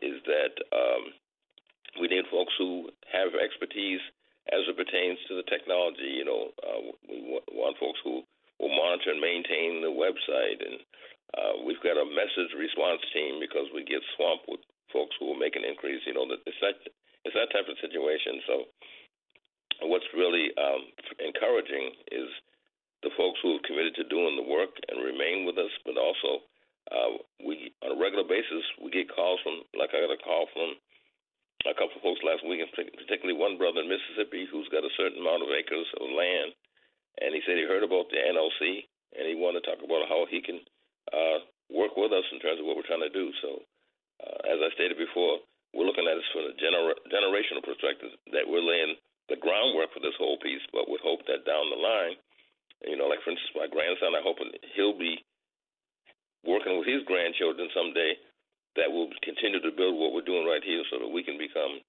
uh, a nation within a nation. Got it. That sounds like a great idea. 14 away from the top of the hour. Now, the breakout sessions, what other topics are going to be discussed at the breakout sessions? And are they running simultaneously? Can we or can we go to different ones or, or, or how does that work out? I'm glad you brought that up. Uh, like for registration, because, um, you know, there's, there's, actually a greeting letter when folks go to the, uh, the website. And so what it is is that for past participants, we ask that they sign up for the same our cadre that they participated in the past. But new folks, you know, pick whatever one you want because we want to have that type of continuity. We don't want folks jumping from one cadre to another and try to find out what that cadre is doing versus, say, for instance, if you've been in land and food and understand what the mission is of land and food, then as a participant, you know what you can do uh, as it pertains to doing the work.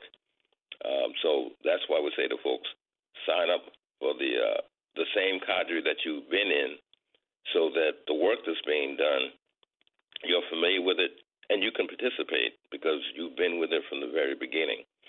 And so the, I'm glad you know you brought that up because that's really important because we don't want folks come and say, "Oh yeah, well I was uh, in Land and Food the last summit. I think I'm going to go to Family Essence this one." And we don't want that. We don't want that. We want folks to operate within the framework of whatever cadre they have participated in and join the work. You know, we don't want to be a piece about, "Oh, this is a the summit was great. I can't wait to the next one. We say no. The summit is a tool, but it's the work that goes on in between that's re- that's really key as it pertains to what we're trying to do here. All right, give us some of the topics of the summits that, people could think in right now. If, if they want to sign up, what are some of the cadres they can get involved in? McDonald's is not new to chicken. So maybe stop questioning their chicken cred and get your hands on the McCrispy. Juicy fried chicken, buttery bun, unmatched pickle to chicken ratio. Yeah, they know what they're doing. In fact, we can honestly say they're not new to chicken, they're true to chicken. The McCrispy. Only at McDonald's. Ba da ba ba ba. Life is so much more than a diagnosis. It's about sharing time with those you love, hanging with friends who lift you up, and experiencing all those moments that bring you joy. All hits, no skips. Learn more about Kisqali Ribociclib 200 milligrams at kisqali.com and talk to your doctor to see if Kisqali is right for you. So long live singing to the oldies, jamming out to something new, and everything in between.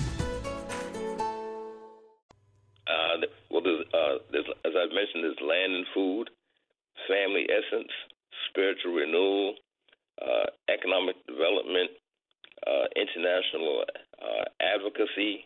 Uh, there's eight eight altogether. I don't have the list in front of me, um, but like I said, you know, we, there's eight of them, and uh, it covers a, a variety of areas. And we just say to folks, go to the website; they're listed. It'll uh, take you to the registration um, segment as it pertains, you know, because we have a greeting letter there for folks, but also we have a flyer, and the link is on either one.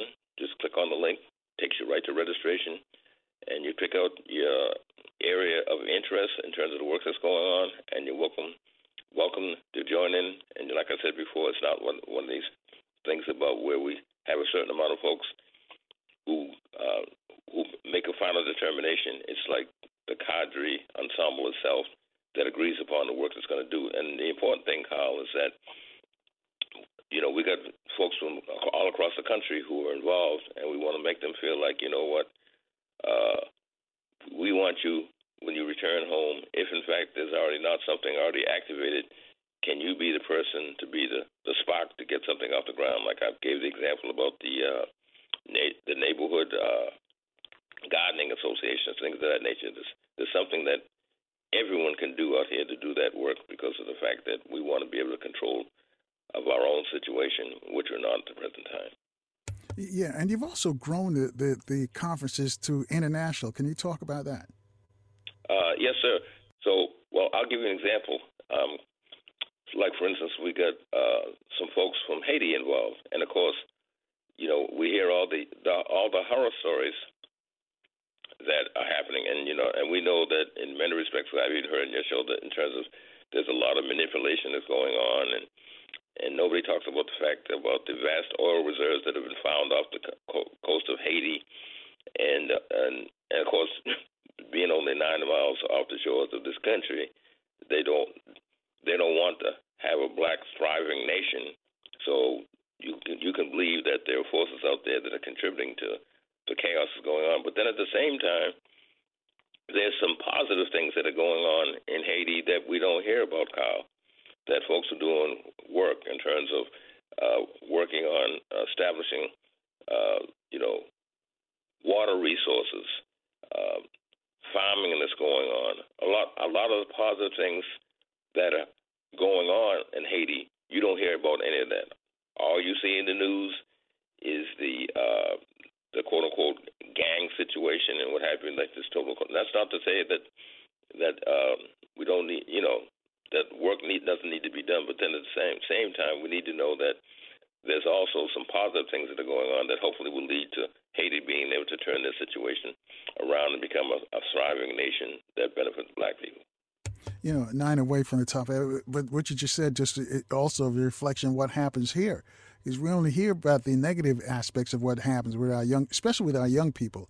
And if you can talk about that, why you decided not to have a special category for the youngsters, but include them with the adults as well. Can you explain that for us? Yes. Well, as I mentioned uh, earlier, is that you know I've been to various conferences through the years, and there's, always a youth component, and they go go off to their uh, into the for their mini enclaves, and then come back to give their report. And you know, it's, it's energetic, and they're you know they're really enthusiastic, and you know we stand up and we cheer for them and say, oh, you know, the usual, but yeah, they're our future, and blah blah blah. And then when decisions are made, there's a certain amount of exclusion as it pertains to the youth perspective. So we made a determination from the very beginning that we want to turn that around. And so that's why I mentioned the fact that anybody who's 15 or above uh, to register. And uh, what it is is that, like if a 15 year old signs up for land and food, they will be involved in the process from the very beginning and have be able to have their input uh, as it pertains to being in isolation and just in, just among their peers. And so that you know that that has worked very well. Um, I've had, uh, I should say, we've had young people who talked about they felt that there's a certain amount of inclusion that made them feel very comfortable because of the fact that whatever plans were being made, that uh, they were included, were able to offer their their opinion and position. And of course, we've got a lot of brilliant young young people out there, so uh, their ideas are embraced uh, by the various cadres as it pertains to our moving forward. And so uh, that's put them in the comfort zone, and we feel very good about that. Yeah, I think that's a great idea what you're doing, Brother Sadiki. But stand by. We got to take a quick break here. And when we come back, I'll let you tell us more about this the conference this weekend, how folks can get involved, because I think it's virtual, so you, everybody can get involved. And give out the phone number and, and the email address and the website and all that great stuff. As I mentioned, we got to step aside, take a short break. We'll be back in four minutes, though, right here in Baltimore on 1010 WOLB and also in the DMV around FM 95.9 and AM 1450 WOL where information is power.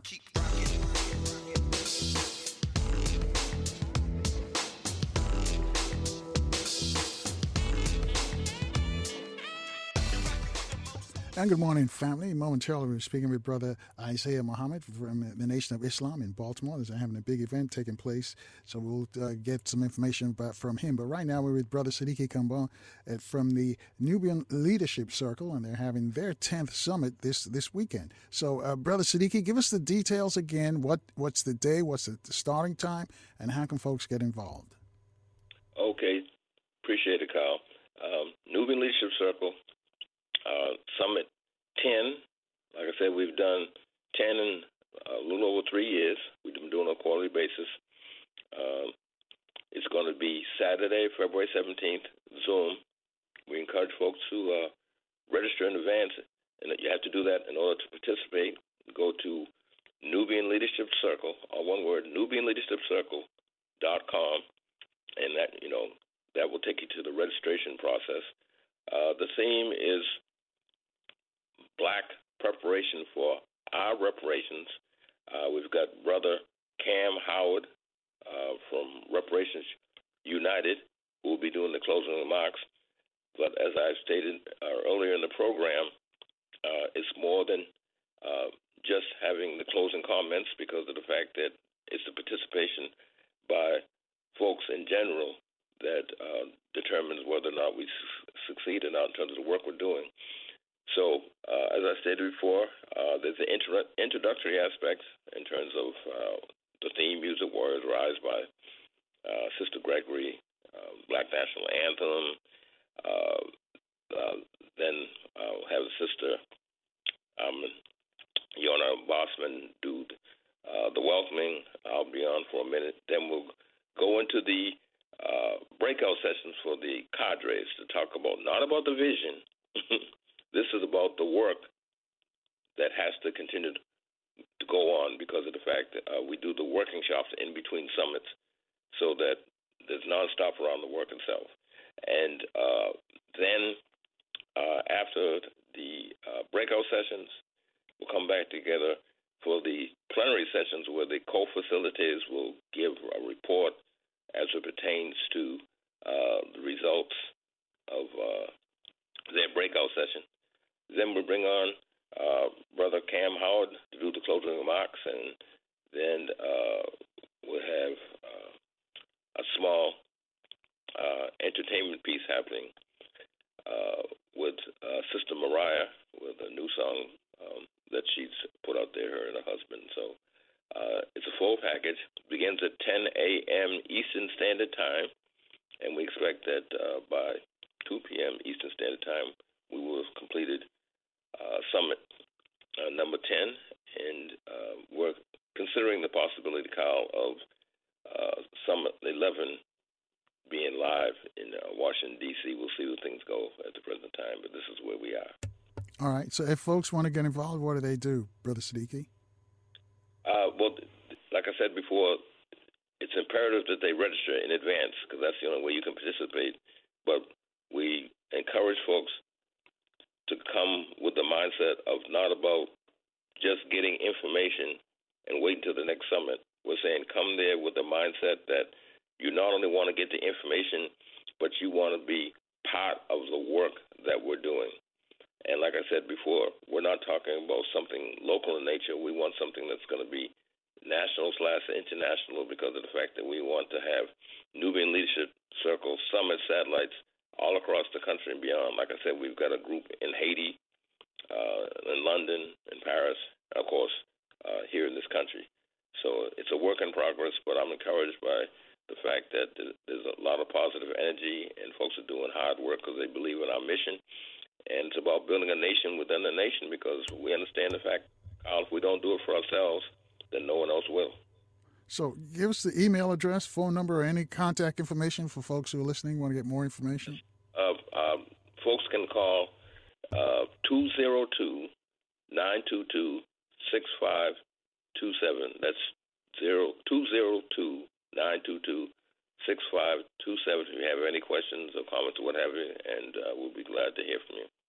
All right. Thank you, Brother Sadiki. And thank you for having these uh, uh, quarterly conventions. So, you know, at least we can get together and think about something, uh, uh try to provide some solutions to our problems. So, thank you again for putting this on. Appreciate the time, Carl. All right, that's Brother Sadiki Kambon calling us from Boston. Let's move on now to uh, Brother Isaiah Muhammad. Salam alaikum, Brother Isaiah. Welcome to the program. Thank you for having, having me, sir. Yes, sir. Uh, you having a program in Baltimore, Saving the Black Family. Can you tell us about that? Yes, sir. We are on February 18th, 2024 at 2 p.m. We are celebrating Black History 365 days a year. So we're having the Saving the Black Family Day, honoring our past, securing our present, and preparing for our future. With a keynote address by formerly known as student minister Carlos Muhammad, but now known as student Imam Abdul Salam Muhammad, student and follower of the Honorable Minister Louis Farrakhan. And where is this going to be? It's going to be at 2801 North Dukeland Street. All right. Is this a precursor? Because I know you've got Savior's Day coming up next week. Is this a precursor to what's going to take place at Savior's Day? Absolutely. Like we said, we're celebrating Black History Month every single day. But of course, we've been given February is Black History Month, so we want to use this event as a launching pad before we go to Detroit to hear from the Honorable Minister Louis Farrakhan. But we want to bring everybody together in Baltimore. And we want to let our brothers and sisters know that this is just not exclusively for the Nation of Islam. This is for all of our people. This is for church organizations. This is for students. This is for mothers, fathers, children, youth, old, young. This is for all of our people to come out in hopes of saving the black family. So, yes, sir, this is before we go to Savior's Day in Detroit. But if you are not traveling to Savior's Day, if you are traveling to Savior's Day, please be present on February 18th at 2801 North Dukeland Street. The doors open at 1 p.m. The event starts sharp at 2 p.m. Uh, uh, tell us, uh, it's, uh, it's a six minutes after the top there. Why did you select saving the black family? What is it that you see that today's black family is or where it should be? Well, our student Imam, Brother Abdul Salam Muhammad, he chose saving the black family because we've been taught that strong families is the foundation of a great nation. So unless we as black people can understand and feel that sense of family, unless we can come together as fathers and mothers and children and brothers and sisters and come together, if we don't do this, it will be a great um, mishap inside of our nation and inside um, of our people. So we want to start here in Baltimore by bringing all of our people together to understand that we have to honor family. We have to honor our mother. We have to honor our father. We have to honor our children because we see that the roles have been changed. A lot of times the male is taken out of the household. The mother has to step up as the provider. The children aren't getting the proper guidance that they need. So we have to save our black family today. All right, you know, when the nation does events, people think it's just for people who are members of the nation, but you you're opening the doors to everybody. Am I correct in saying that? Yes, sir. That's that, that's why we put on the flyer it says saving the black family, honoring our past, securing our present, and preparing for our future. Because we have to honor those that came before us. We also have to strive to secure our present and also prepare for the future that we're stepping into. So, yes, this is for all of our people. It's not exclusively for members of the Nation of Islam. We have church organizations, like we said, that's coming. We have um, basketball teams and football teams and all of these other organizations that come together to do one thing strive to bring the black family together. Eight after the top of hour, family just joined us. Brother Isaiah Muhammad is here discussing Saving the Black Families, an event taking place in Baltimore this weekend. And this is, you know, I've got to ask you this, though, because the young people, What's on the plate for? And I asked this to Brother uh, Sadiq as well, because you know our young people. That, that's our future. As you mentioned, you're talking about saving the black family. You're talking about the future too. So, what's the outreach to get some of our young people? You know, the, the, the brothers and some of the sisters still hanging out on the street corners. How can you pull those people, those young people, into this conference? No, that's a great question. Um, one thing I've noticed by myself working in the school system, first thing you have to do is earn trust and earn the love of our youth. Because one thing about our youth, no matter which behaviors they display, they're honest in their actions. Meaning, if they don't like you, they'll show it. But if they feel secure with you, if they trust you, then they'll open up and they'll accept guidance from you. So, first, before we just bring them out to fill the house up, we have to win their trust. We have to gain their love. And then once we do that, then we teach them why they should receive this type of message, why they should take on on this type of teaching. Because we understand that if we get our youth and we put inside of their heads that which they need, we won't have to guide them. They'll already have the guidance that they need to secure a better future. And I gotta ask you this though, because it seems so many of our, not so many, well, some, not all, because we, the ones that are doing well, we never hear about them. They, they never make the news. It's, we got a mm. few who, who are going down the wrong path and they're doing, you know, behaving inappropriately. Let me just put it like that way. Uh, and there's a lot of self hate amongst many of them. But what is it, your approach to these young people? What is it you think that you can say to them that their parents haven't been able to connect with them, that you can talk to them and get them to turn them turn themselves around? Now, um, I like how you pointed out that a lot of children that are doing the right thing don't get the recognition because it's a saying that I heard, Brother Carl that the squeaky wheel is the one that gets the oil, meaning the one that's the problem is the one that gets a lot of attention. But the other wheels that are doing just fine, you don't even check on. Same thing as it is with our students and our youth. We a lot of times want to focus on the ones that are doing bad and we want to give them all the resources and we want to help them out. There's nothing wrong with that, but we can't leave out the ones that are bringing home straight A's, that are behaving in class, that are doing what they're supposed to do. So we have to work on two fronts to strive to save our youth. And when we look at our youth display these behaviors, when they walk through the doors of the school and they're not doing what they're supposed to, these behaviors don't start when they walk in the door. These behaviors start before they even come into the door and start in the household. So we have to bring the black family back together and teach the morals, teach proper behavior, teach everything that our youth need to know so they can exemplify what they need to exemplify. You know, and I'm glad you said that at 12 after the top of the hour, because, you know, back in the day, an adult could check a youngster if they're, you know, using mm. profanity on the bus, on the train, and doing stuff like just, just, you know, just being, just acting like children, but being, but being disrespectful. Nowadays, though, uh, adults are reluctant to even speak or step to to these young people because they never know what will happen, what what will mm. be the next step.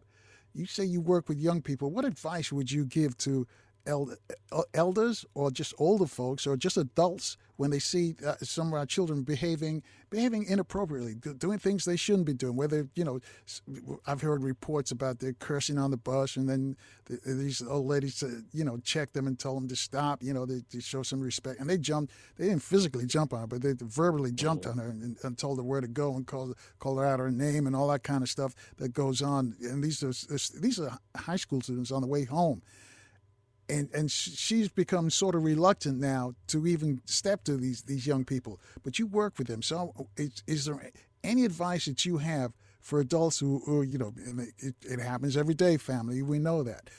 When you see these young people behaving the way they shouldn't behave, what should we say? So we just walk away, just leave them and let them go, or should we step to them and say, "Hey, young man, pull your pants up and, uh, and, stop using that inappropriate language. I'll let you respond to that when we come back because we're coming up on a break. I'm looking at the clock here. It's 14 after the top of the hour. Brother Isaiah Muhammad is our guest. They're having a big event in Baltimore this weekend, and it's a family event. It's saving the black family, and they want everybody to come. But right now, with this particular moment, we're focusing on our young people because they're our future. Family, you want to join this conversation? Reach out to us 800 450 7876 your phone calls in four minutes right here in baltimore on 1010 wolb if you're in the dmv we're on fm 95.9 and am 1450 wol where information is power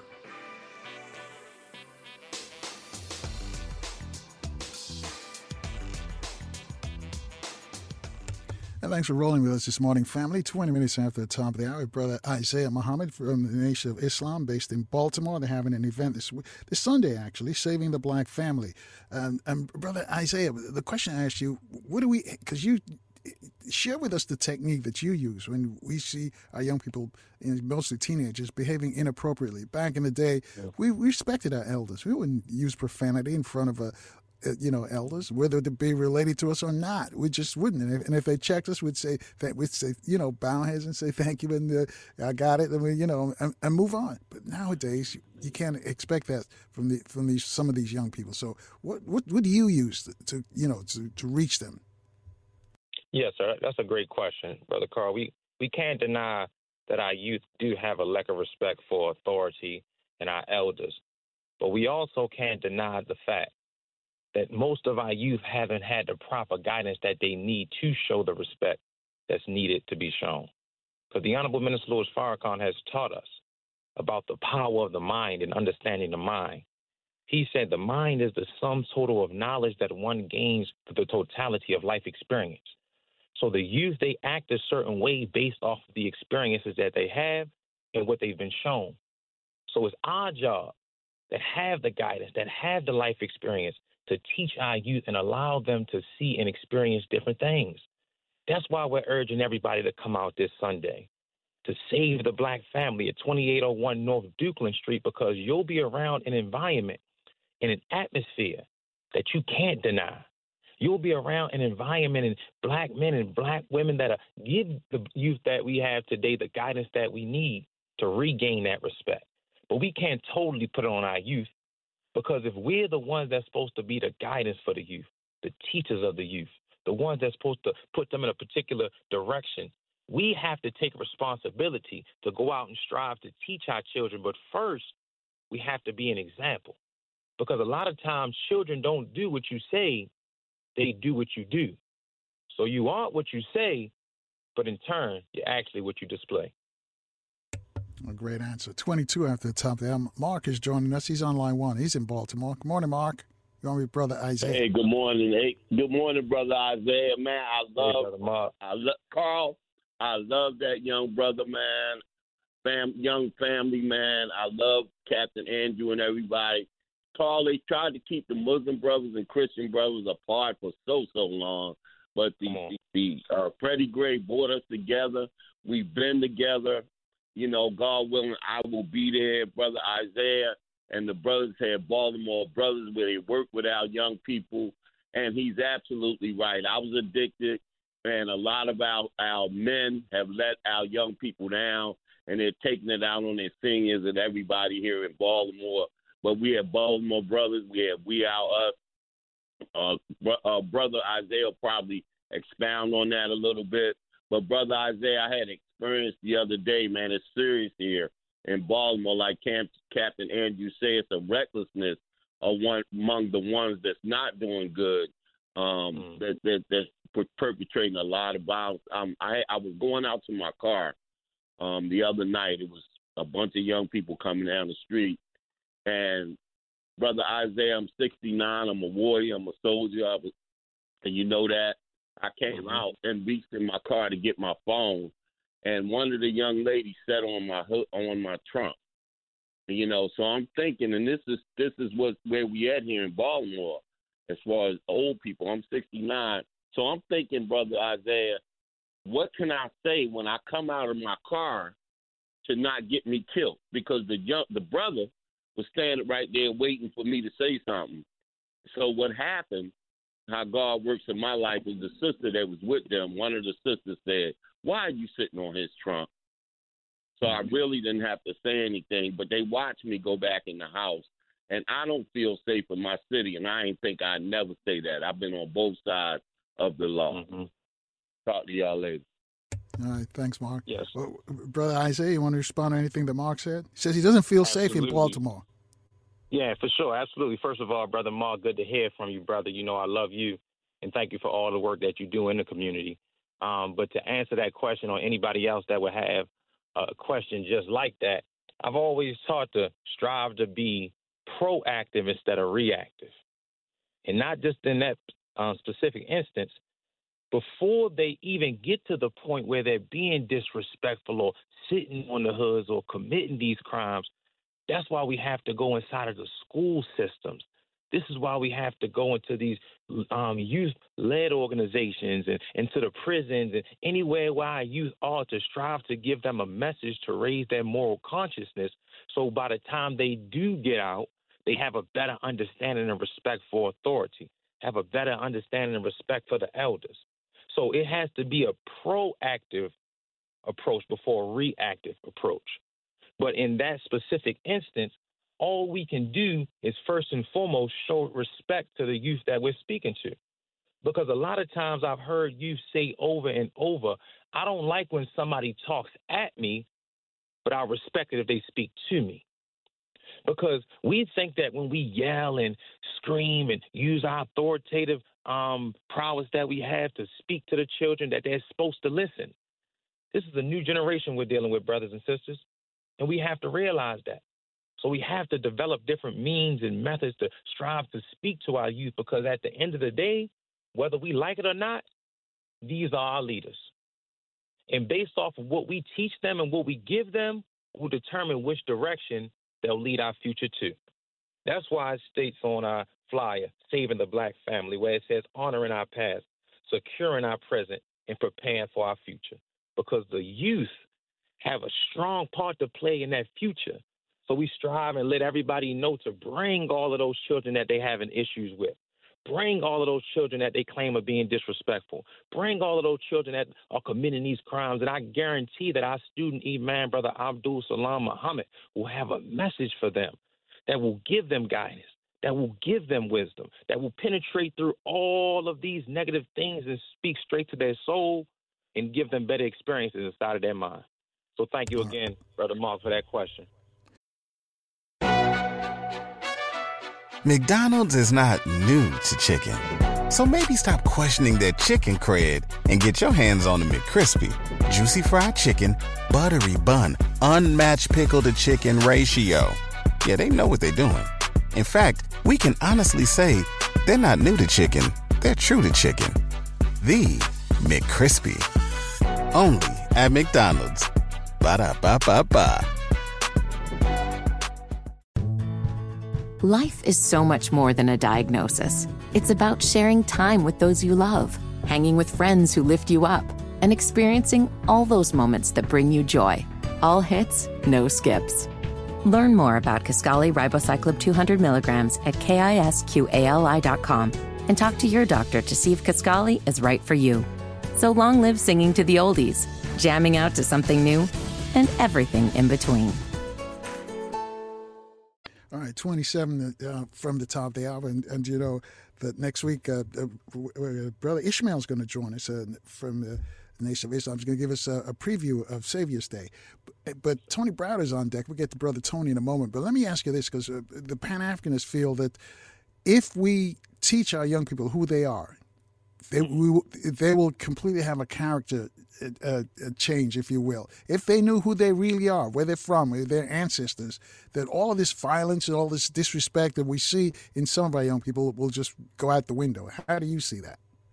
No, I agree. I agree totally. Because the great Marcus Mosiah Garvey, he famously wrote that a people without knowledge of their past history and origin and culture is like a tree with no roots. So when you teach our young people, when you teach all of our people who they are in essence, who they were before we fell, who we were before we had our knowledge, wisdom, understanding, culture, and refinement snatched away from us, when we let our people know who they are in essence, they automatically will start thinking different. And when they start thinking different, they'll start moving different. When they start moving different, they'll start living different because they have a sense of pride of who they are.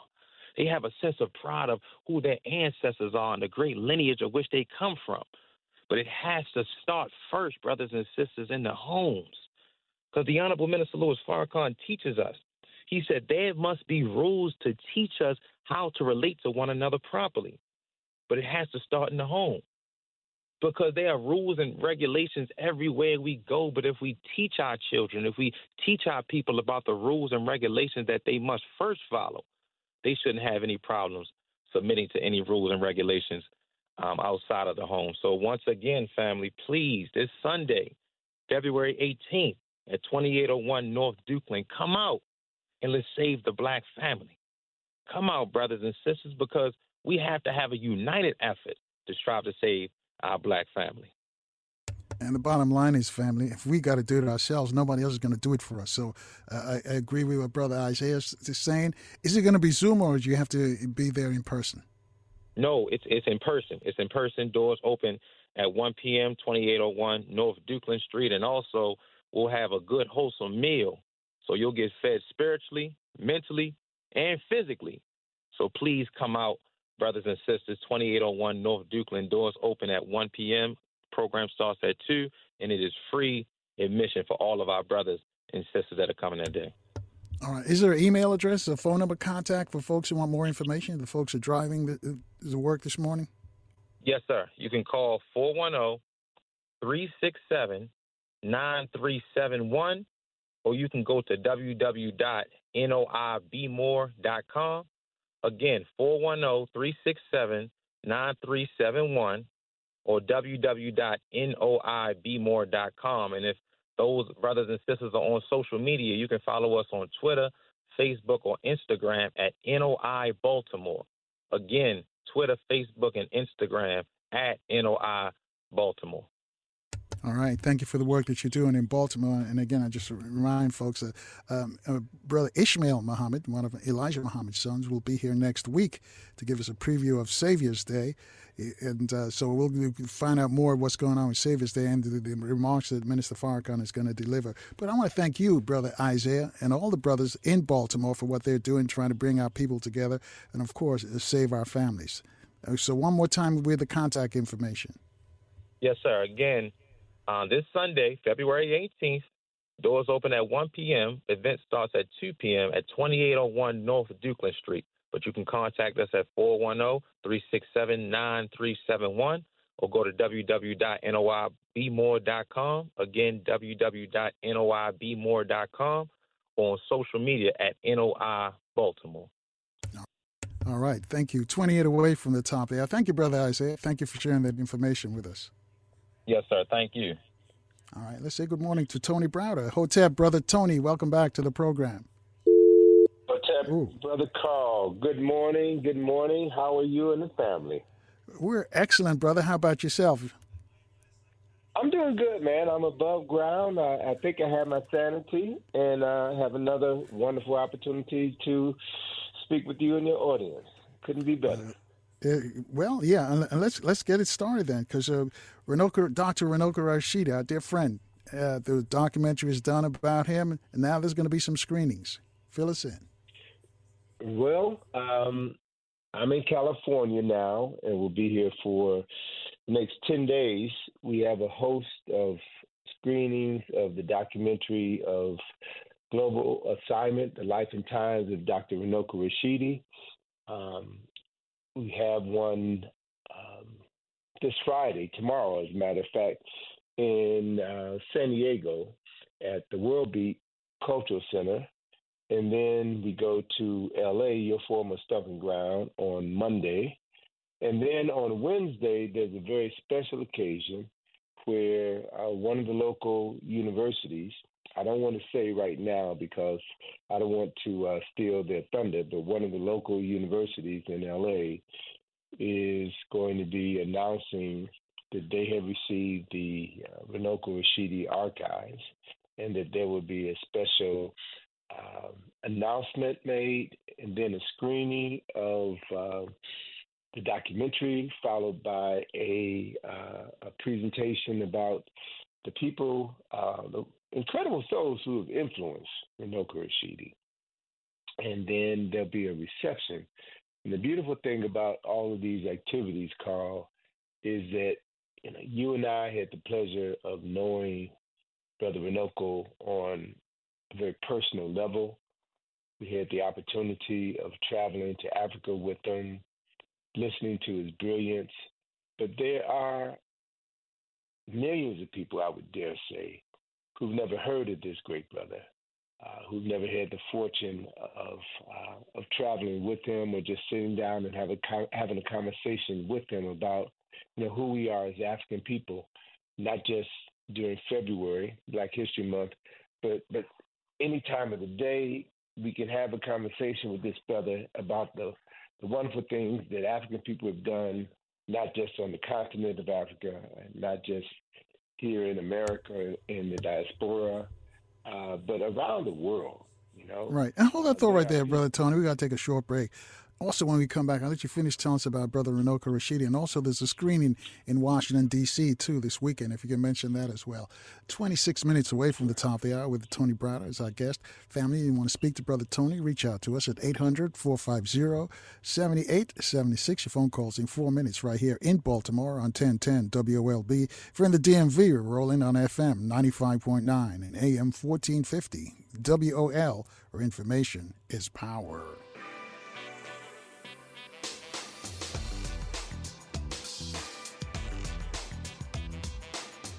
And good morning once again, family. 20 minutes away from the top of the hour. Thanks for staying with us all morning long. Our guest is Kemetologist Tony Browder. Before we go back to Brother Tony, just to remind you, tomorrow's Friday, as you well know, and we're going to give you another chance to free your mind, think for yourself, and reach out to us in our Open Phone Friday program. Begin promptly at 6 a.m. Eastern Time right here in Baltimore on 1010 WOLB and also in the DMV on FM 95.9 and AM 1450 WOL. So, uh, Brother Tony, uh, the screening, there's a screening in D.C. as well, because you're out on the West Coast doing, doing this, uh, promoting the screening of uh, Brother Runoko. Right, right, right. Thank you for that reminder, Carl.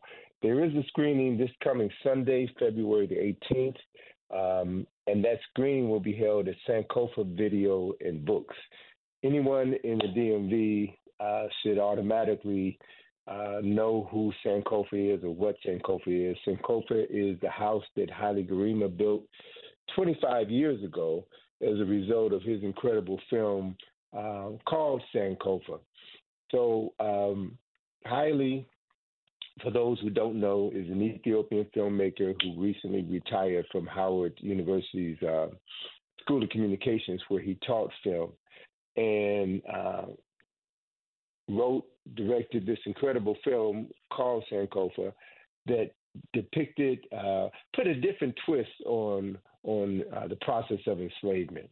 And uh, Haile is a uh, incredible filmmaker who, along with his wife Shirikiana, and a ton of students that he has worked with and, and taught over the years, have produced some most some of the most incredible films depicting, you know, our history, our story in a in a wonderful way. And um, Haile is is in the process now of editing a five part series uh, called Ethiopian Lion Roman Wolves. And what it details is the uh, second attempt by uh, Italy to invade Ethiopia. Now, uh, what's, what's significant about this is that um, Ethiopia has the distinction of being the only African nation which has not been colonized uh, or, or, or, conquered during the process of enslavement. The Italians uh, did invade um, Italy in the 1800s, the late 1800s. There was a famous battle at, at Adwa, uh, this major city, where uh, the Ethiopians defeated the Europeans.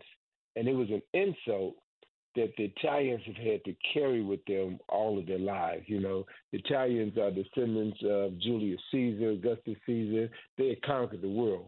Um, and so for for this great European nation to have been defeated by African people was an insult. So Benito Mussolini in the uh, 20th century was uh, felt he was obligated as an Italian uh, to uh, remove the stain of dishonor on uh, the Italian nation, one of the greatest uh, imperialists the world has ever seen. And so he planned to reinvade Ethiopia uh, just prior to the beginning of World War II. Adolf Hitler was already doing his thing. Mussolini was about to hook up with uh, with Hitler and start their march of fascism and, and Nazism, white supremacy and racism, uh, and start to move across uh, Europe. But Mussolini wanted to uh, invade Ethiopia and finish what his ancestors uh, had started. Had started.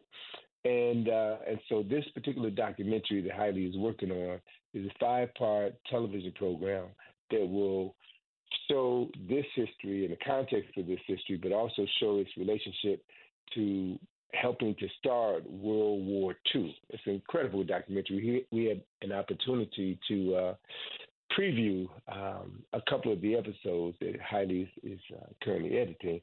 And so he's raising funds in order to uh, complete the creation of this documentary.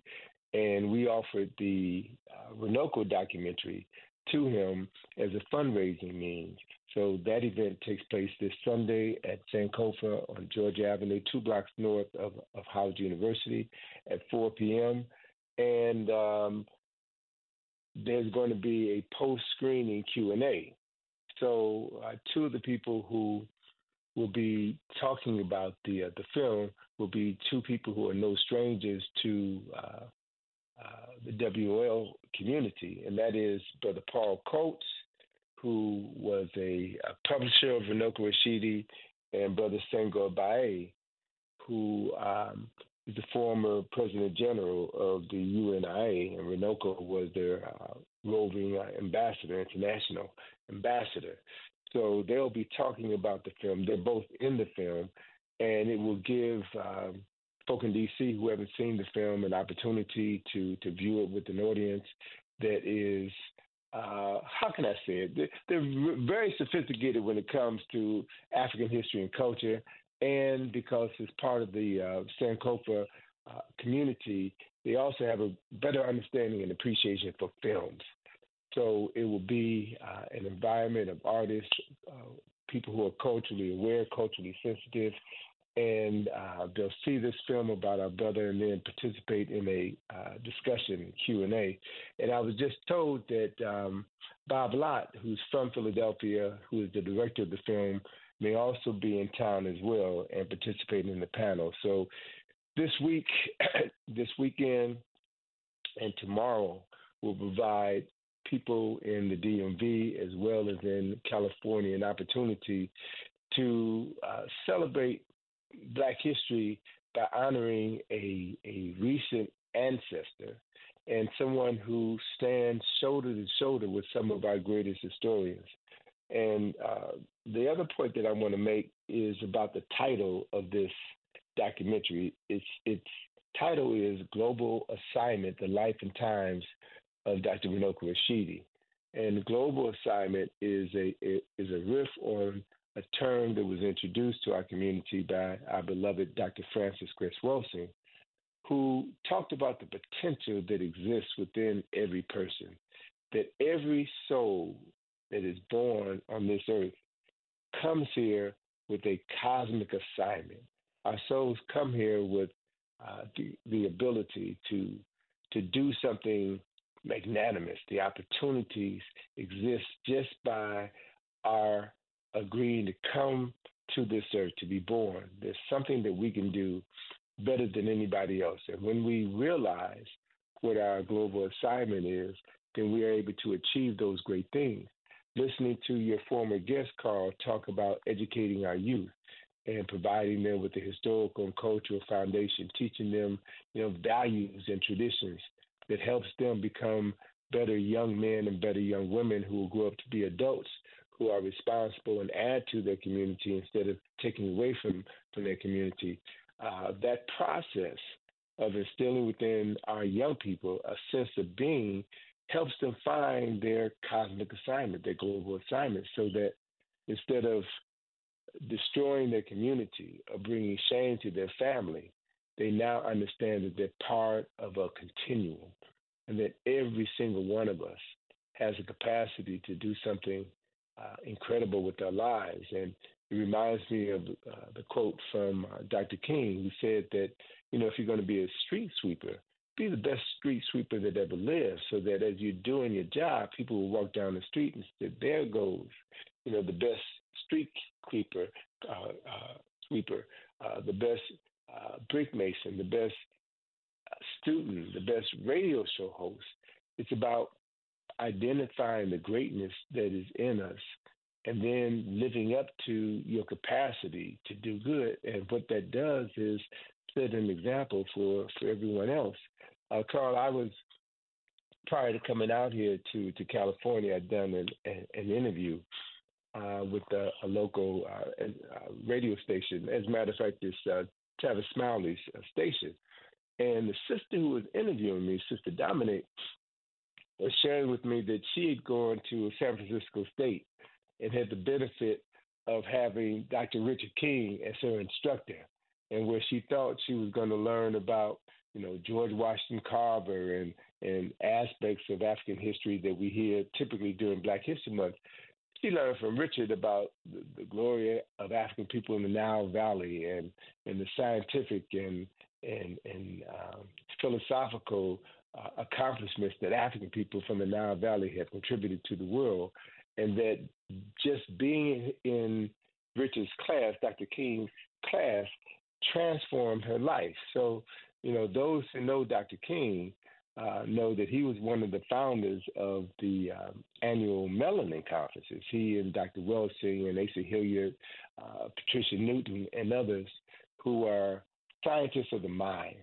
psychiatrists and psychologists, understood that uh, that there was a special approach that was needed to help transform the consciousness of people of African descent because of what we've been subjected to, and that within us is this capacity to do some incredible things. And I reminded the sister that back in 19, I think was 1989, uh, we had hosted the second Melanin Conference at Howard University at Crampton Auditorium. And I remember Dr. King, Dr. Richard King, who uh, was a psychiatrist. I remember Dr. King talking about the science of the mind and how the ancient ancient uh, knew the structure of the brain. They knew that uh, a person possessed a soul and a spirit, and they talked about this in their literature. And Dr. King said that you know we all carry the DNA of our ancestors, and we all know that a scientist, a geneticist, can take one strand of your hair or one clip of your fingernail or one piece of your skin, and by studying your DNA, they could fabricate another you. The essence of who we are as, as a person exists within this tiny microscopic piece of yourself. And King, Dr. King shocked his audience when he said he took this this reality, this scientific reality, a step further. And he said that yes, while geneticists can take one sample of your your, your skin, your your fingernail, or, or your hair, and produce another you, what they aren't telling you, what these scientists and thinkers aren't telling you, is that within that DNA is also the memory of all of your ancestors. McDonald's is not new to chicken. So maybe stop questioning their chicken cred and get your hands on the McCrispy. Juicy fried chicken, buttery bun, unmatched pickle to chicken ratio. Yeah, they know what they're doing. In fact, we can honestly say they're not new to chicken, they're true to chicken. The McCrispy.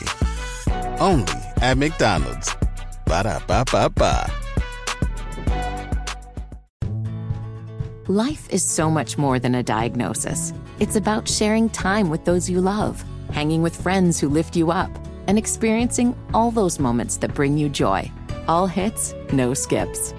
Learn more about Kisqali Ribociclib 200 milligrams at kisqali.com and talk to your doctor to see if Kisqali is right for you. So long live singing to the oldies, jamming out to something new, and everything in between each and every one of us carry the genes of 10,000 times 10,000 ancestors, uh, genes that have been passed on uh, by our parents, our grandparents, our great grandparents, going back thousands and thousands of generations. And we carry all of these, all of this genetic memory within our bodies. And that when a child is born, that child is uh, a replica of everyone from their family line. But Dr. King took it a step further, and he said that we also carry the memories of those ancestors. And then it was Dr. King's colleague, our dear friend, Dr. Patricia Newton, who took that concept uh, the next step further when she identified, uh, based on research that was done right there in Baltimore, Johns Hopkins, where they identified that organ within the body where genetic memories reside. Um, she spent her last few years talking about this this this organ, which is referred to as the red nucleus, and that scientists at Johns Hopkins, um, psychiatrists, and, and other uh, scientists of the of the brain, scientists of the mind, have been treating uh, a patient, a, Jew, a Jewish patient, whose grandparents had been victims of the Holocaust, and that as a child he heard these stories, but he started experiencing some of the same memories that his ancestors had experienced who had uh, suffered and died in the Holocaust. And they thought, of course, that this man was mentally ill until they gave him um, either PET scan or or, or, or CAT scan, one of these uh, one of these imaging devices where they were able to uh, see what portion of this man's brain was illuminated as he was having these memories. And they identified this small organ in the body known as the red nucleus. And uh, Dr. Newton described that as like a, uh, an onion with various layers, and each thin membrane uh, of, of this red nucleus is an ancestral memory. So, you know, if we manifest. And hold that thought right there, brother Tony. Interesting conversation. I'm glad you mentioned what the work that Pat, uh, Patricia Newton was doing, uh, Dr. Newton, because we talked about that earlier this week. I just didn't have all the facts, so I'm glad that you filled it in mm. for us. But we got to take a short break.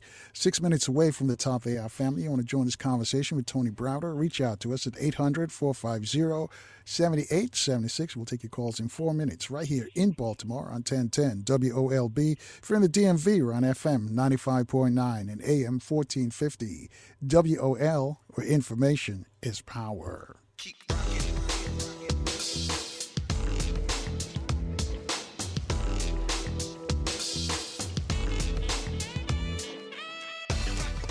And good morning once again, family. Two minutes after the top of the hour with Tony Browder. You'd like to speak with Brother Tony, reach out to us at 800 450 7876. Uh, Brother Tony's out on the West Coast promoting the Runoko uh, Rashidi screening, I should say, Dr. Runoko Rashidi screening.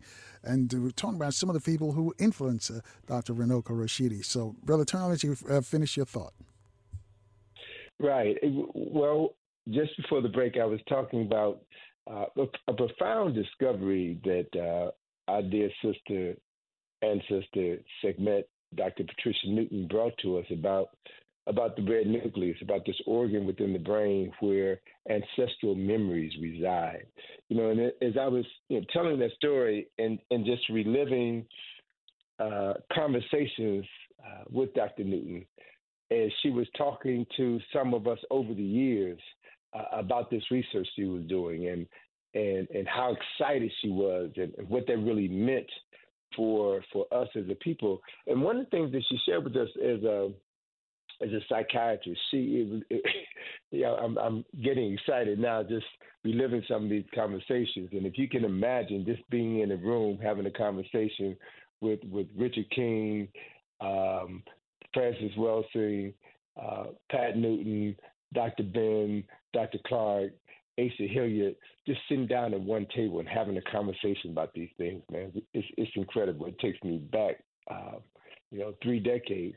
But as I think about these giants, each of them played a major role in helping to shape Black history or, or African history, uh, our awareness of African American history, because the people that I mentioned, uh, Dr. Clark specifically, was part of this leadership within the uh, African historical community that were instrumental during the um, the Black consciousness movement uh, and the Black studies movement.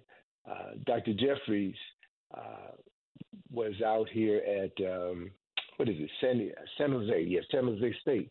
He was responsible for helping to start the Black Studies uh, department at uh, San, uh, I'm forgetting where I am. San Jose. Um, San Jose, San Jose State. And I'm going to be speaking this afternoon at um, San Diego State University. And the brother who's the chair of the department is someone who came through the Africana Studies department of, um, of Dr. Molefi Asante. So there's this network of people who, as younger people, came of, of consciousness, and they then worked within the university uh, on a scholarly level as historians. Some worked in the university as psychologists. Some worked as psychiatrists. And each of these individual groups were part of a transformation of consciousness that created the National Association of, of uh, Black Social Workers or the National Association of Black Psychologists or Black Psychiatrists or Black Studies Department, the African Heritage Studies Association, which Dr. Clark uh, helped to uh, to establish was its founding president. So these giants, these elders, were in the forefront of shaping the consciousness of tens of thousands of people all around the world. And you know, we, we remember them not just during Black History Month because they were giants. We remember them because they still live. You know, they still live in us, and that their actions, through their tireless work and their actions, uh, they have demonstrated for us how someone who follows their cosmic assignment, their global assignment, uh, moves through life, and how they're literally able to tap into these ancestral memories that Dr. King told us about, and by making those connections, we can begin to see and understand what our ancestors, hundreds of generations before us, knew and understand. And this is what captivate so many people about Runoko Rashidi when they see in the documentary that we do an in-depth examination of someone who literally devoted their lives to traveling to over 130 uh, countries. I think at, at one point in the documentary, uh, Brother Rashidi says that in one calendar year he traveled to over you know 15 or, or 20 countries. He said he'll never do that again, but that just shows the obsession he had with uh, completing his global assignment. He traveled the world, uh, going to far off places, identifying indigenous African people to lands where we would never imagine African people were. Uh, one of the things that I recall Brother Runoko Rashidi sharing with the community when I first met him back in 1988, we brought him to, to D.C. Uh, Runoko Rashidi, Ivan Van Sertima, and Wayne Chandler came to D.C.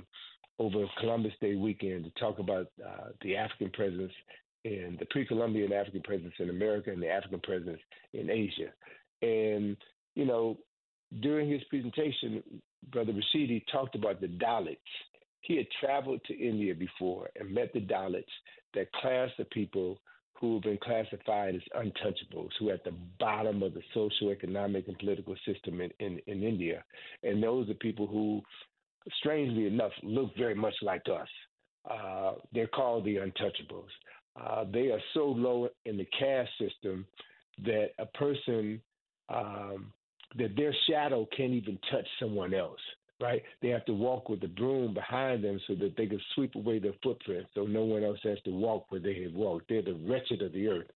And Runoko had visited this community and, and brought one of the leaders in the community to the United States so that he could share uh, his story about how his people people who look like us are being oppressed. And they talked about the history of that oppression. Well, right now, that conversation is on the lips of a number of people as they describe this movie, um, Origins. Uh, Ava DuVernay's latest film, uh, a film remake of the uh, of the wonderful book by Isabella Wilkerson uh, called Caste. And in that film, in the book, they talk about the the Dalits, the untouchables in India. Well, that term is now in the minds and on the lips of, of thousands of people who've seen this film. But Dr. Rashidi introduced these concepts to us uh, over 30 years ago.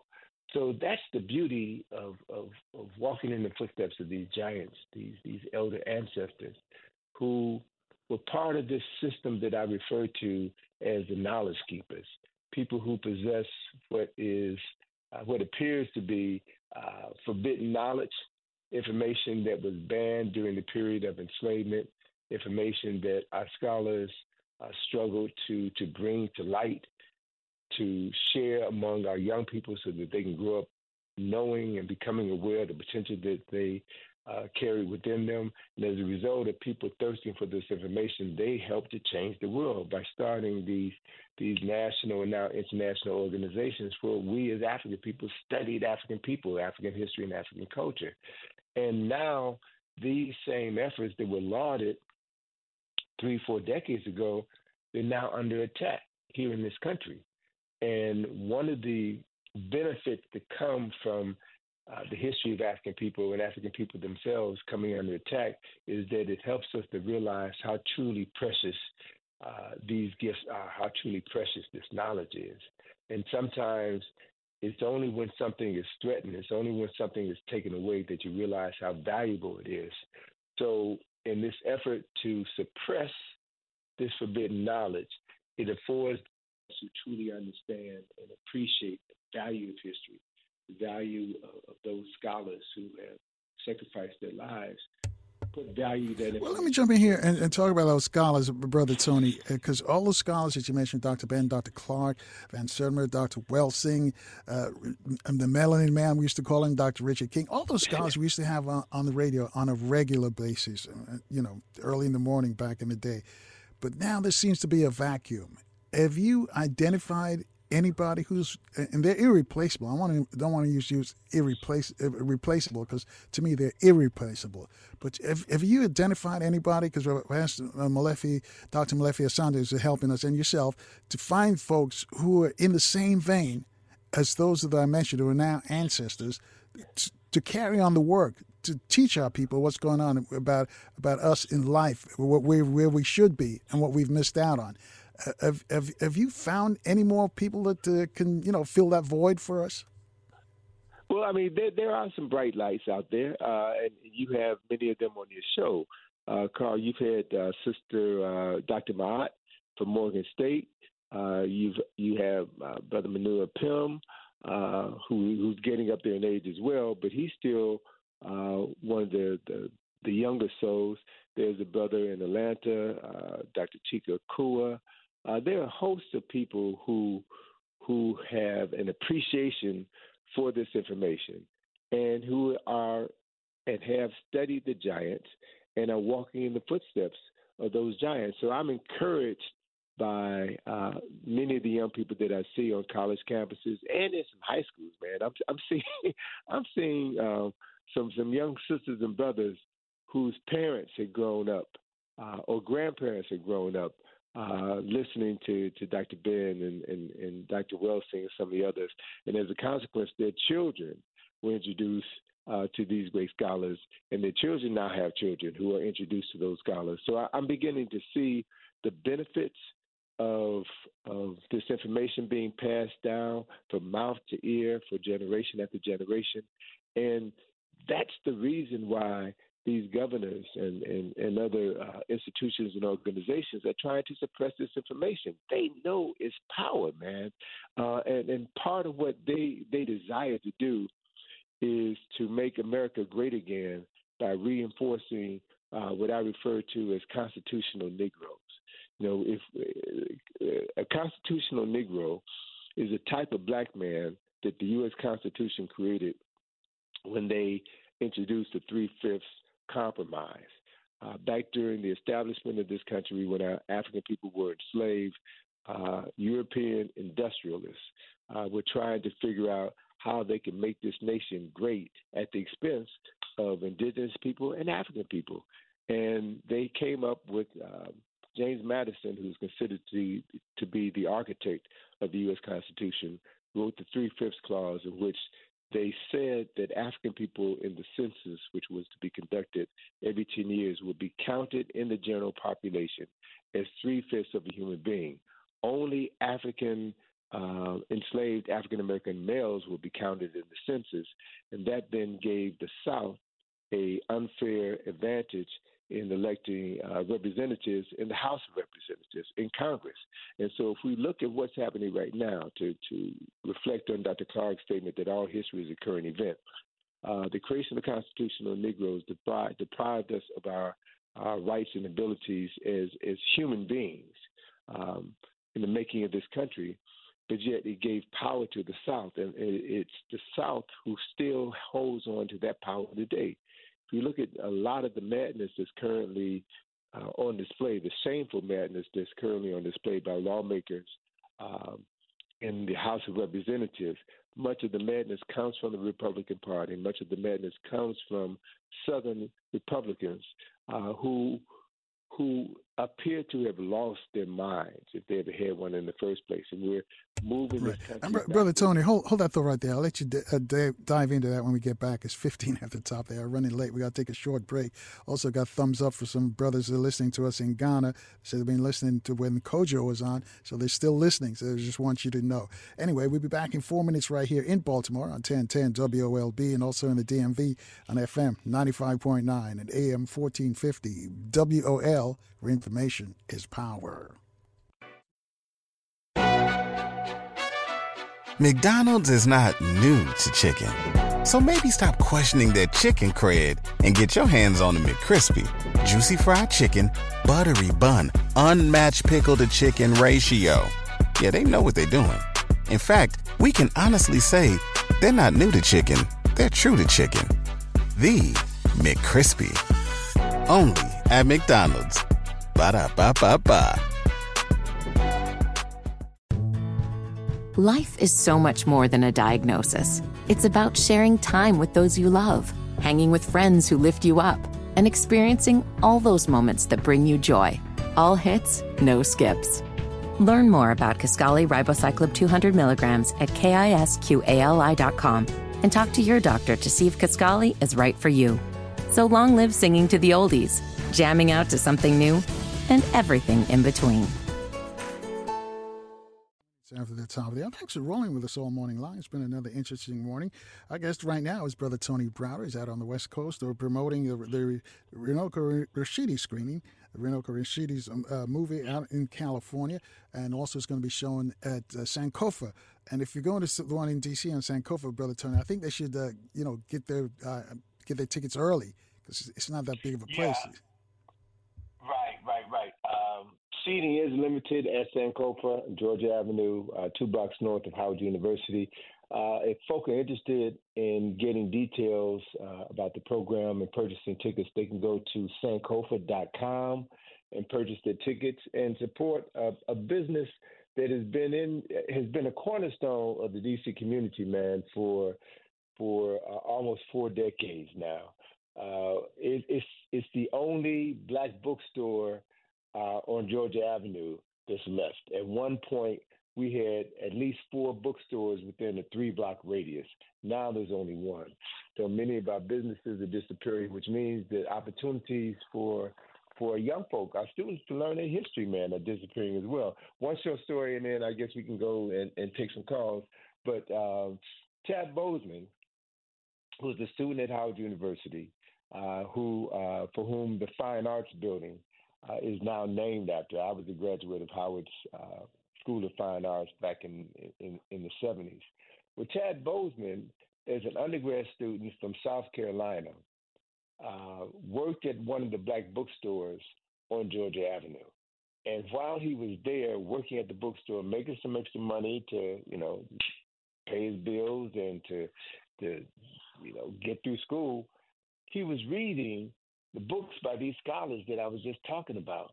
He was learning about our great history and culture, and as a consequence, um, when he when an opportunity came for for for Chad after he graduated to uh, star in this film called he received the script for this film called The Gods of Egypt, in which uh, this big Hollywood production where all white actors were playing uh, Kemetic personalities, Asar, Set, Heru, you know, the full nine yards.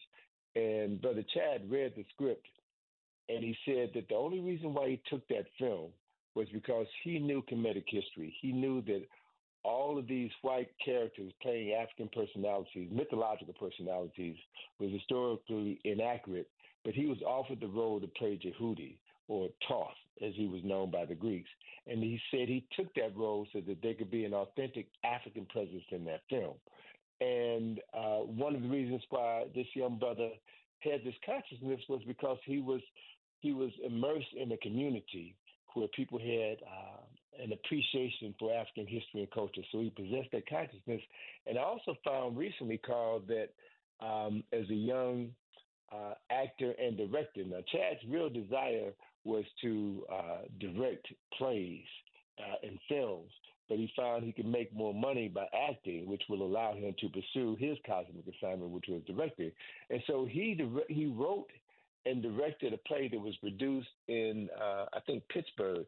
It was a play called Isis and Osiris, where he took this this um, Asarian drama and wrote an incredible play about you know the essence of one of the foundational myths of, of African history and culture, of Nile Valley history and culture. And so he knew our history as a result of working at that black bookstore and then given an opportunity to star in a film that would portray our historical personalities in an unfavorable light, he decided to take that job so that he could get his foot in the door and do some other things. And that is one of the things that ultimately led to him playing T'Challa in Black in Black Panther. So you never know what influence one of our scholars is having on a young scholar and whose influence can transform the world. So, you know, we're, we're here following in the footsteps of, of, giants And for those who understand and appreciate what they sacrifice in their lives, it gives us an opportunity to become giants as well, so that people can follow in our footsteps. And that's that's the process, Carl. That's how this thing goes. I got a tweet question for you. I'm just reading verbatim, uh, brother Tony, because we want to talk about ancestral intelligence as well. I think that's where we we want to talk about AI. But it says, uh, Brother Browder, many people didn't know how brilliant Runoko was. I first learned about him when he would be a guest on in LA on the front page. Can you explain why this historical documentary is so important that the public must see it? Well, um, what's what's interesting is that the caller said that he discovered Runoko listening to uh, you on the radio call when you were out in California, front page, right? There's so many folk who never heard those interviews. There are people who call, believe it or not, who don't listen to WL, who don't hear any of the marvelous guests that you have on. And as a consequence, um, this information only lands on the ears of a very small segment of our population. And when someone dies, someone becomes an ancestor, such as Runoko or Dr. Wilson, their voices are never heard on the radio again but uh, people can you know see their videos on, on, YouTube and they're discovering them, right? And and and so discovering this lost knowledge, this forbidden knowledge, sparks something in the consciousness of, of students right now who are sitting in the classroom and are hearing lies that have been repeated for decades about how Christopher Columbus discovered America or how how great the founding fathers were and how they built this incredible institution, they don't know the other side of the story. Um, they don't know, you know, the, the, the part that is being hidden because of all the shame associated with that. So to be able to discover these people, to know that they lived, to know that they they were just like you, that they had been miseducated, but once they discovered that there was a truth out here that had been hidden from them, they began to seek out more of that truth. And they made incredible sacrifices so that they could pass these truths down to others.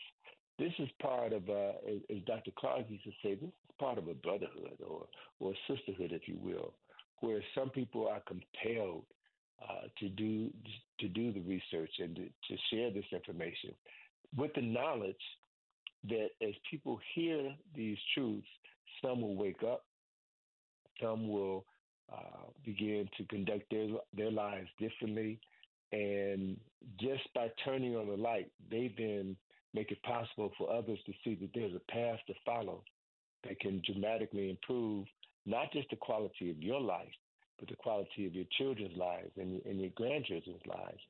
You know, when I think in terms of how my life was changed uh, 47 years ago next week when I met Ivan Van Sertima for the first time and heard him talk about the Africans who had been to America before Columbus and then tell us that those Africans were from Egypt and the Egyptians were black. When I heard somebody tell me for the first time in my life that the ancient Egyptians were black, it it literally uh, undid all of the miseducation that I had been exposed to all of my life, where I'd seen images after images of, of white Egyptians. I didn't know that I didn't understand that Egypt was in Africa and that Egypt was part of Nile Valley civilization. So hearing this man say these words caused a shift in my mind, and I began to look at the world differently. And as a result, I discovered books, I discovered scholars, I discovered information that put me on this path. And there's so many other people who can have that that same journey who are waiting for opportunities to have those same experiences. And I know from my own personal experiences, Carl, that the more our people, young and old, are introduced to this information, the more that their minds and their consciousness also shifts and they begin to see the world differently. They see themselves differently, and as a consequence, they think and act differently. And that's what our oppressors are working tirelessly to suppress. They know that if people are introduced to a more positive perception of their ancestors, of their history, of their culture, then they will strive to do better. And unfortunately, there's too many businesses in this country who make their their fortunes uh, arresting people who have been miseducated, who don't know their their potential, or keeping people at the bottom of the social, political, and economic ladder so that they can continue to be exploited. Uh, you know, we we are literally, in a very simple sense, Carl, you know, fighting for the souls of the unborn.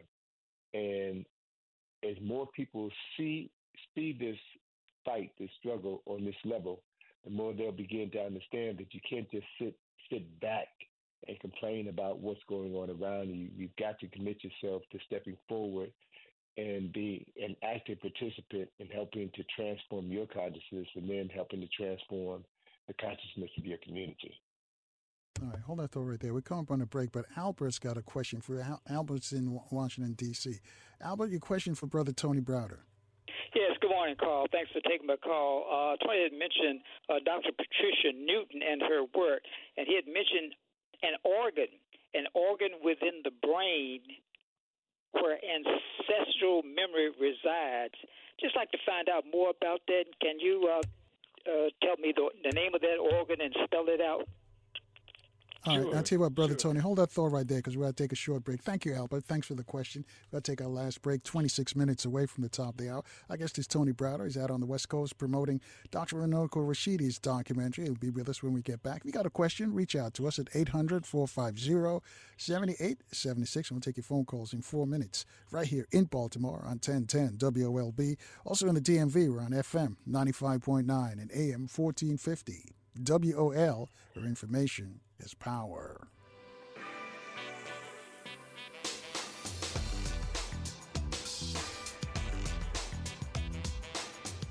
And good morning once again, family. 21 minutes away from the top of the hour with our guest, uh, Tony Browder. As I mentioned, Brother Tony's out on the West Coast promoting the documentary about Dr. Runoko Rashidi. The screening going to be in, uh, I think it's in San Diego right now, then goes to L.A. and San Francisco. There's also there's a screening here in Washington, D.C.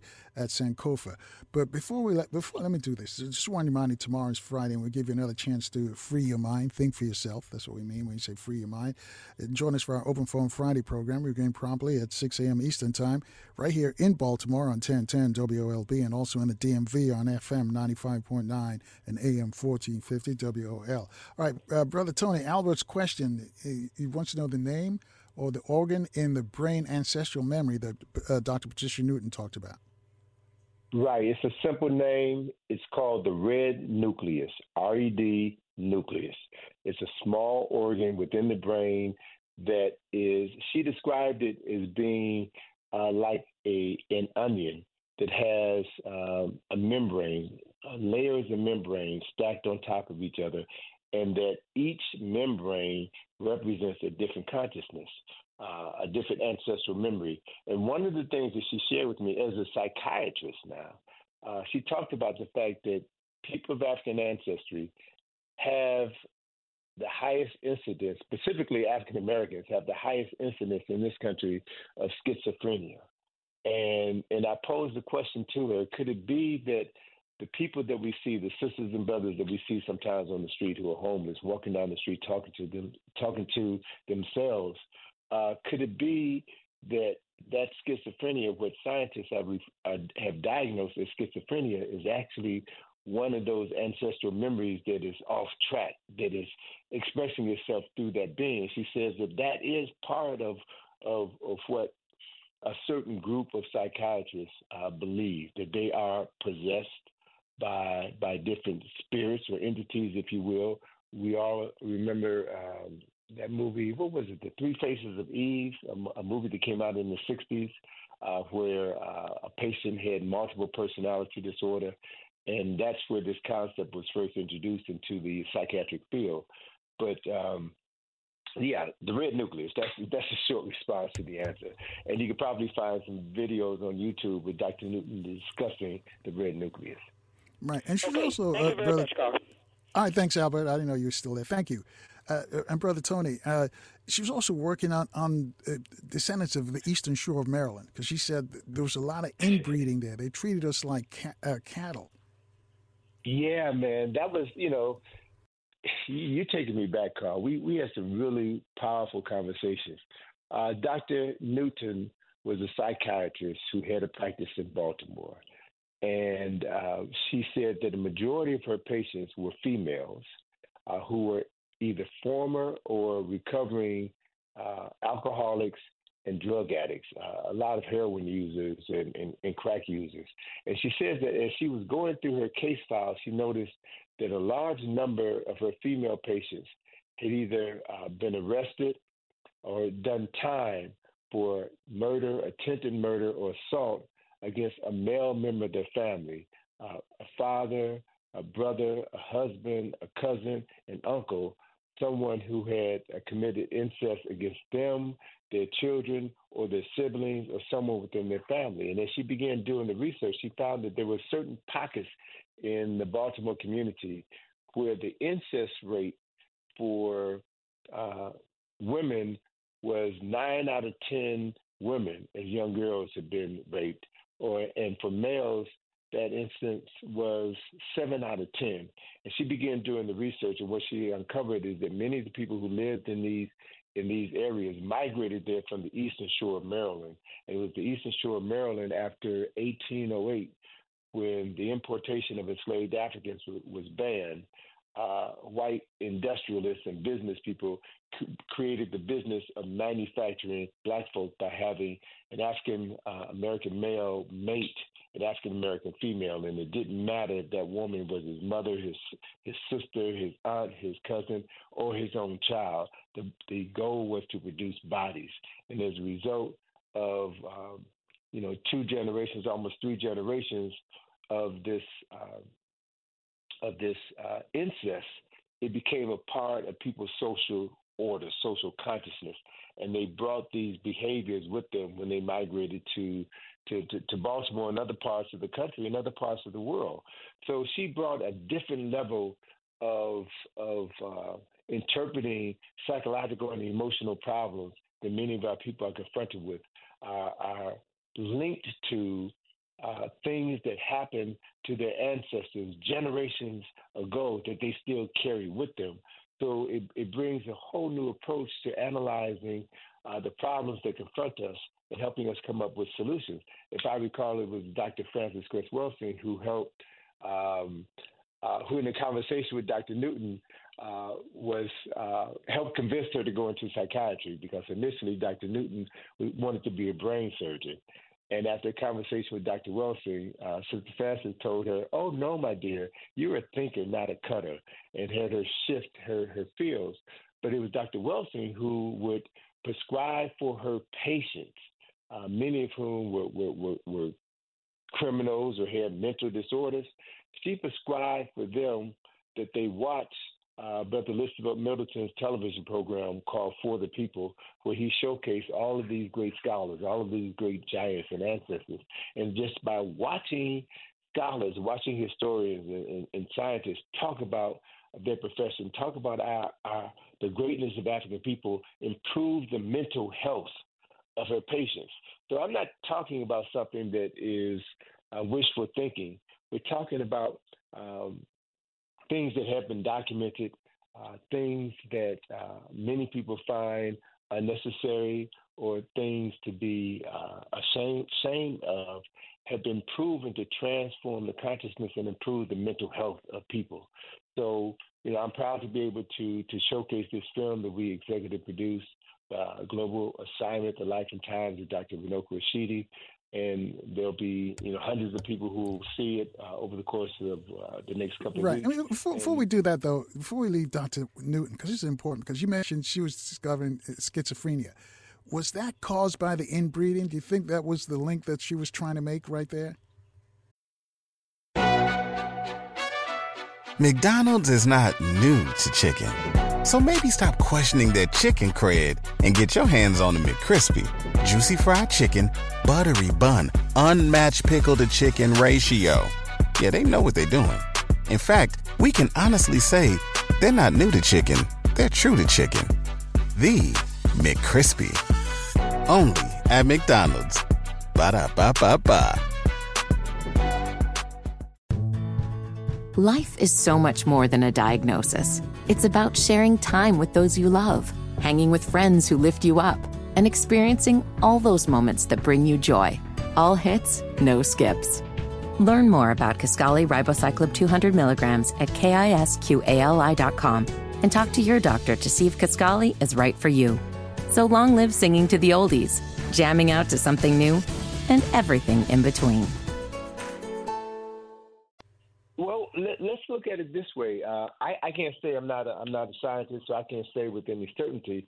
But what I can tell you that people who are subjected to intense pain, uh, horror, violence, unspeakable violence, they sometimes uh, will internalize that violence and they go into a, a state of shock and they shut down but these memories are still circulating in their mind, which means that they're producing chemicals which are causing these memories to circulate in their bodies. So there is a, a cause and effect relationship. We we do know that. And there's a gosh, gosh, gosh, it's early in the morning here, so my brain is not functioning. But there's a term that they've used to describe people whose genetic makeup is is, is changed as a result of of being introduced to uh, violence and having a disruption to their system. It changes their their their DNA in one in, in, in one generation, where it was believed that it took multiple generations. So if you can imagine um, people who have been subjected to horrors for 13, 14 generations, and and, and all the uh, uh, emotional distress that they're carrying in their bodies, that they're carrying in their genes, which they have inherited from from their family family lineage. So knowing this information can help you better treat someone who is suffering from e- emotional problems. And as Dr. Newton often said, the Africans who got off those slave ships in North America, in the Caribbean, South America were profoundly different than the Africans who were boarded on those slave ships after they left the uh, the slave dungeons on the coast of West Africa. So something happened to us. Yeah, uh, it explains a lot. You know, uh, hopefully, is there anybody picking up her, her work that she left, uh, Brother Tony? Do you know?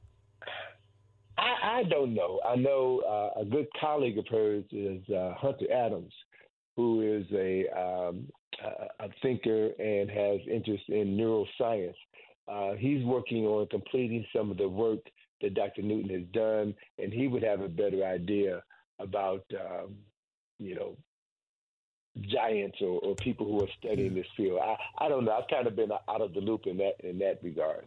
Yeah, because you know it, it takes a, a, a, person like a Dr. Newton to do that kind of study. Other folks ain't going to do that kind of study because if you look at of people and some of the problems, some of the issues that we have, it, some of it is caused by what she's trying to prove a point of that inbreeding in the Eastern Shore, especially for some of our folks who are still in Baltimore. So I'm just glad you shared mm-hmm. that with us.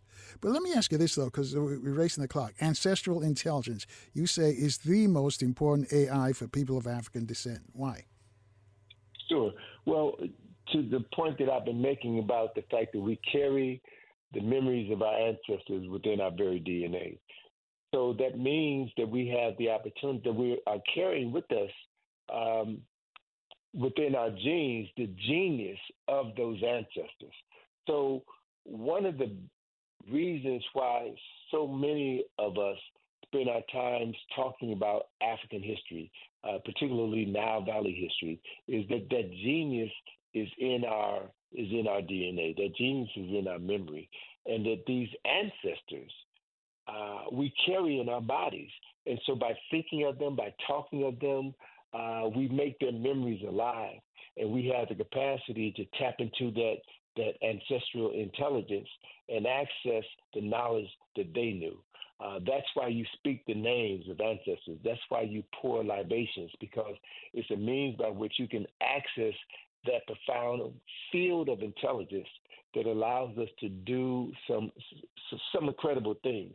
This is a part of our reality, Carl, and and and as I have uh, come to terms with this this reality, I want to spend more of my time talking about it. And one of the things that really helped to ingrain this awareness within my consciousness is the 14 years that we spent uh, excavating tombs in Egypt and seeing that everything there that we've uncovered reinforces this idea of ancestral acknowledgement which is coded in ways that one could access the intelligence of your ancestors and allow yourselves to be the vessels to which this intelligence will express itself, man. And that's the reason why we uh, well, we have survived as a people. That's the reason why we still have access to knowledge that has transformed our consciousness and has transformed the world.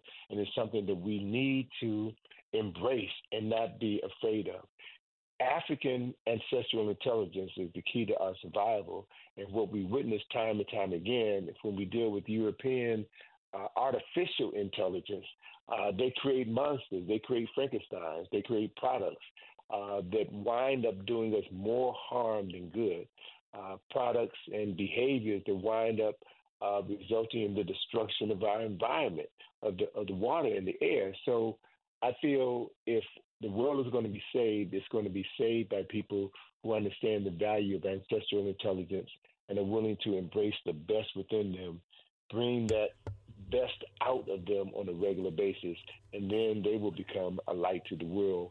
And that's how that's the only way I see us um, making a way out of this mess, Carl. Because it's going to take new thinking. It's going to take people with uh, who are courageous enough to to follow their convictions and, and and be a model for those who are looking to make this world a better place. All right, brother Tony. Uh, uh, uh, yeah, Sister Sandra Robinson called in and asked Kevin to ask you, how's Alexis and the grandbaby doing? Well, Alexis is doing well. Uh, my grandson is now, I think, 34 days old. And I tell you, Carl, being a grandfather is one of the greatest joys of my life. It has helped me to to understand why grandparents are called grandparents. Anyone who's raised a child knows how difficult it was. And as we reflect back on our childhood and years, we say to ourselves, "Oh, I could have done this better," or "or I'll do this the next time." Well, having a grandchild allows a grandparent an opportunity to literally become a grandparent. So I'm looking forward to, you know, pouring my knowledge into him and helping him uh, grow as a person. And I also have to take my hats off to, to sisters, man, to mothers. Raising a child, raising a newborn is a very difficult task and uh, it, it, takes a community of loving people, uh, loving sisters to, to help a woman who is is who who gets no sleep.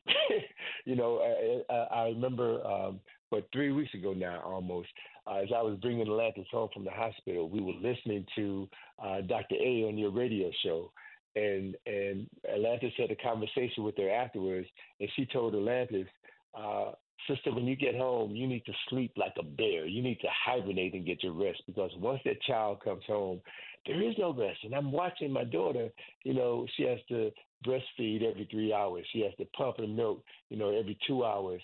And, you know, you don't get any sleep. Uh, for for days on end, for weeks on end, and you're exhausted. But this child, this new life, man, just brings something out of you, and you forget how tired you are.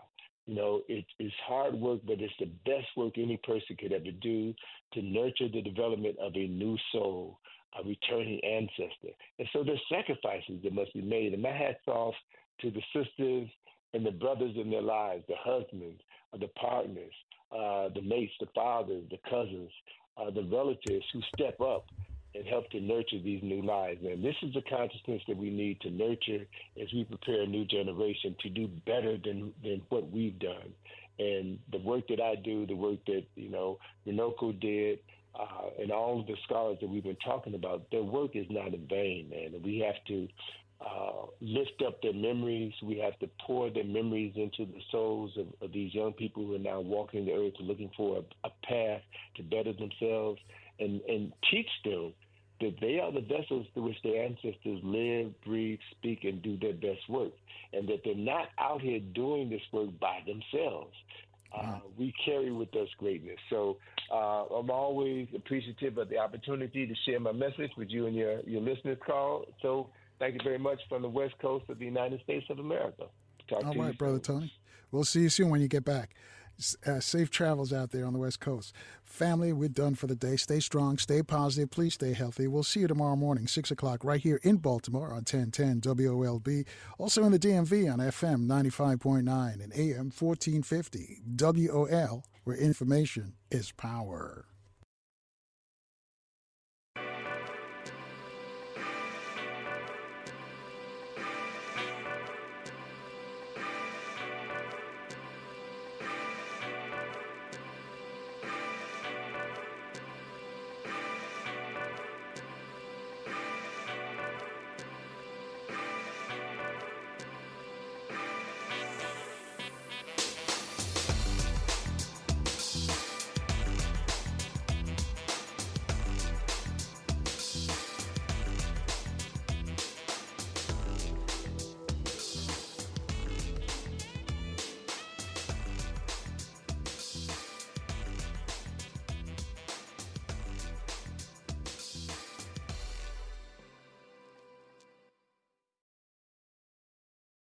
1450 WOL.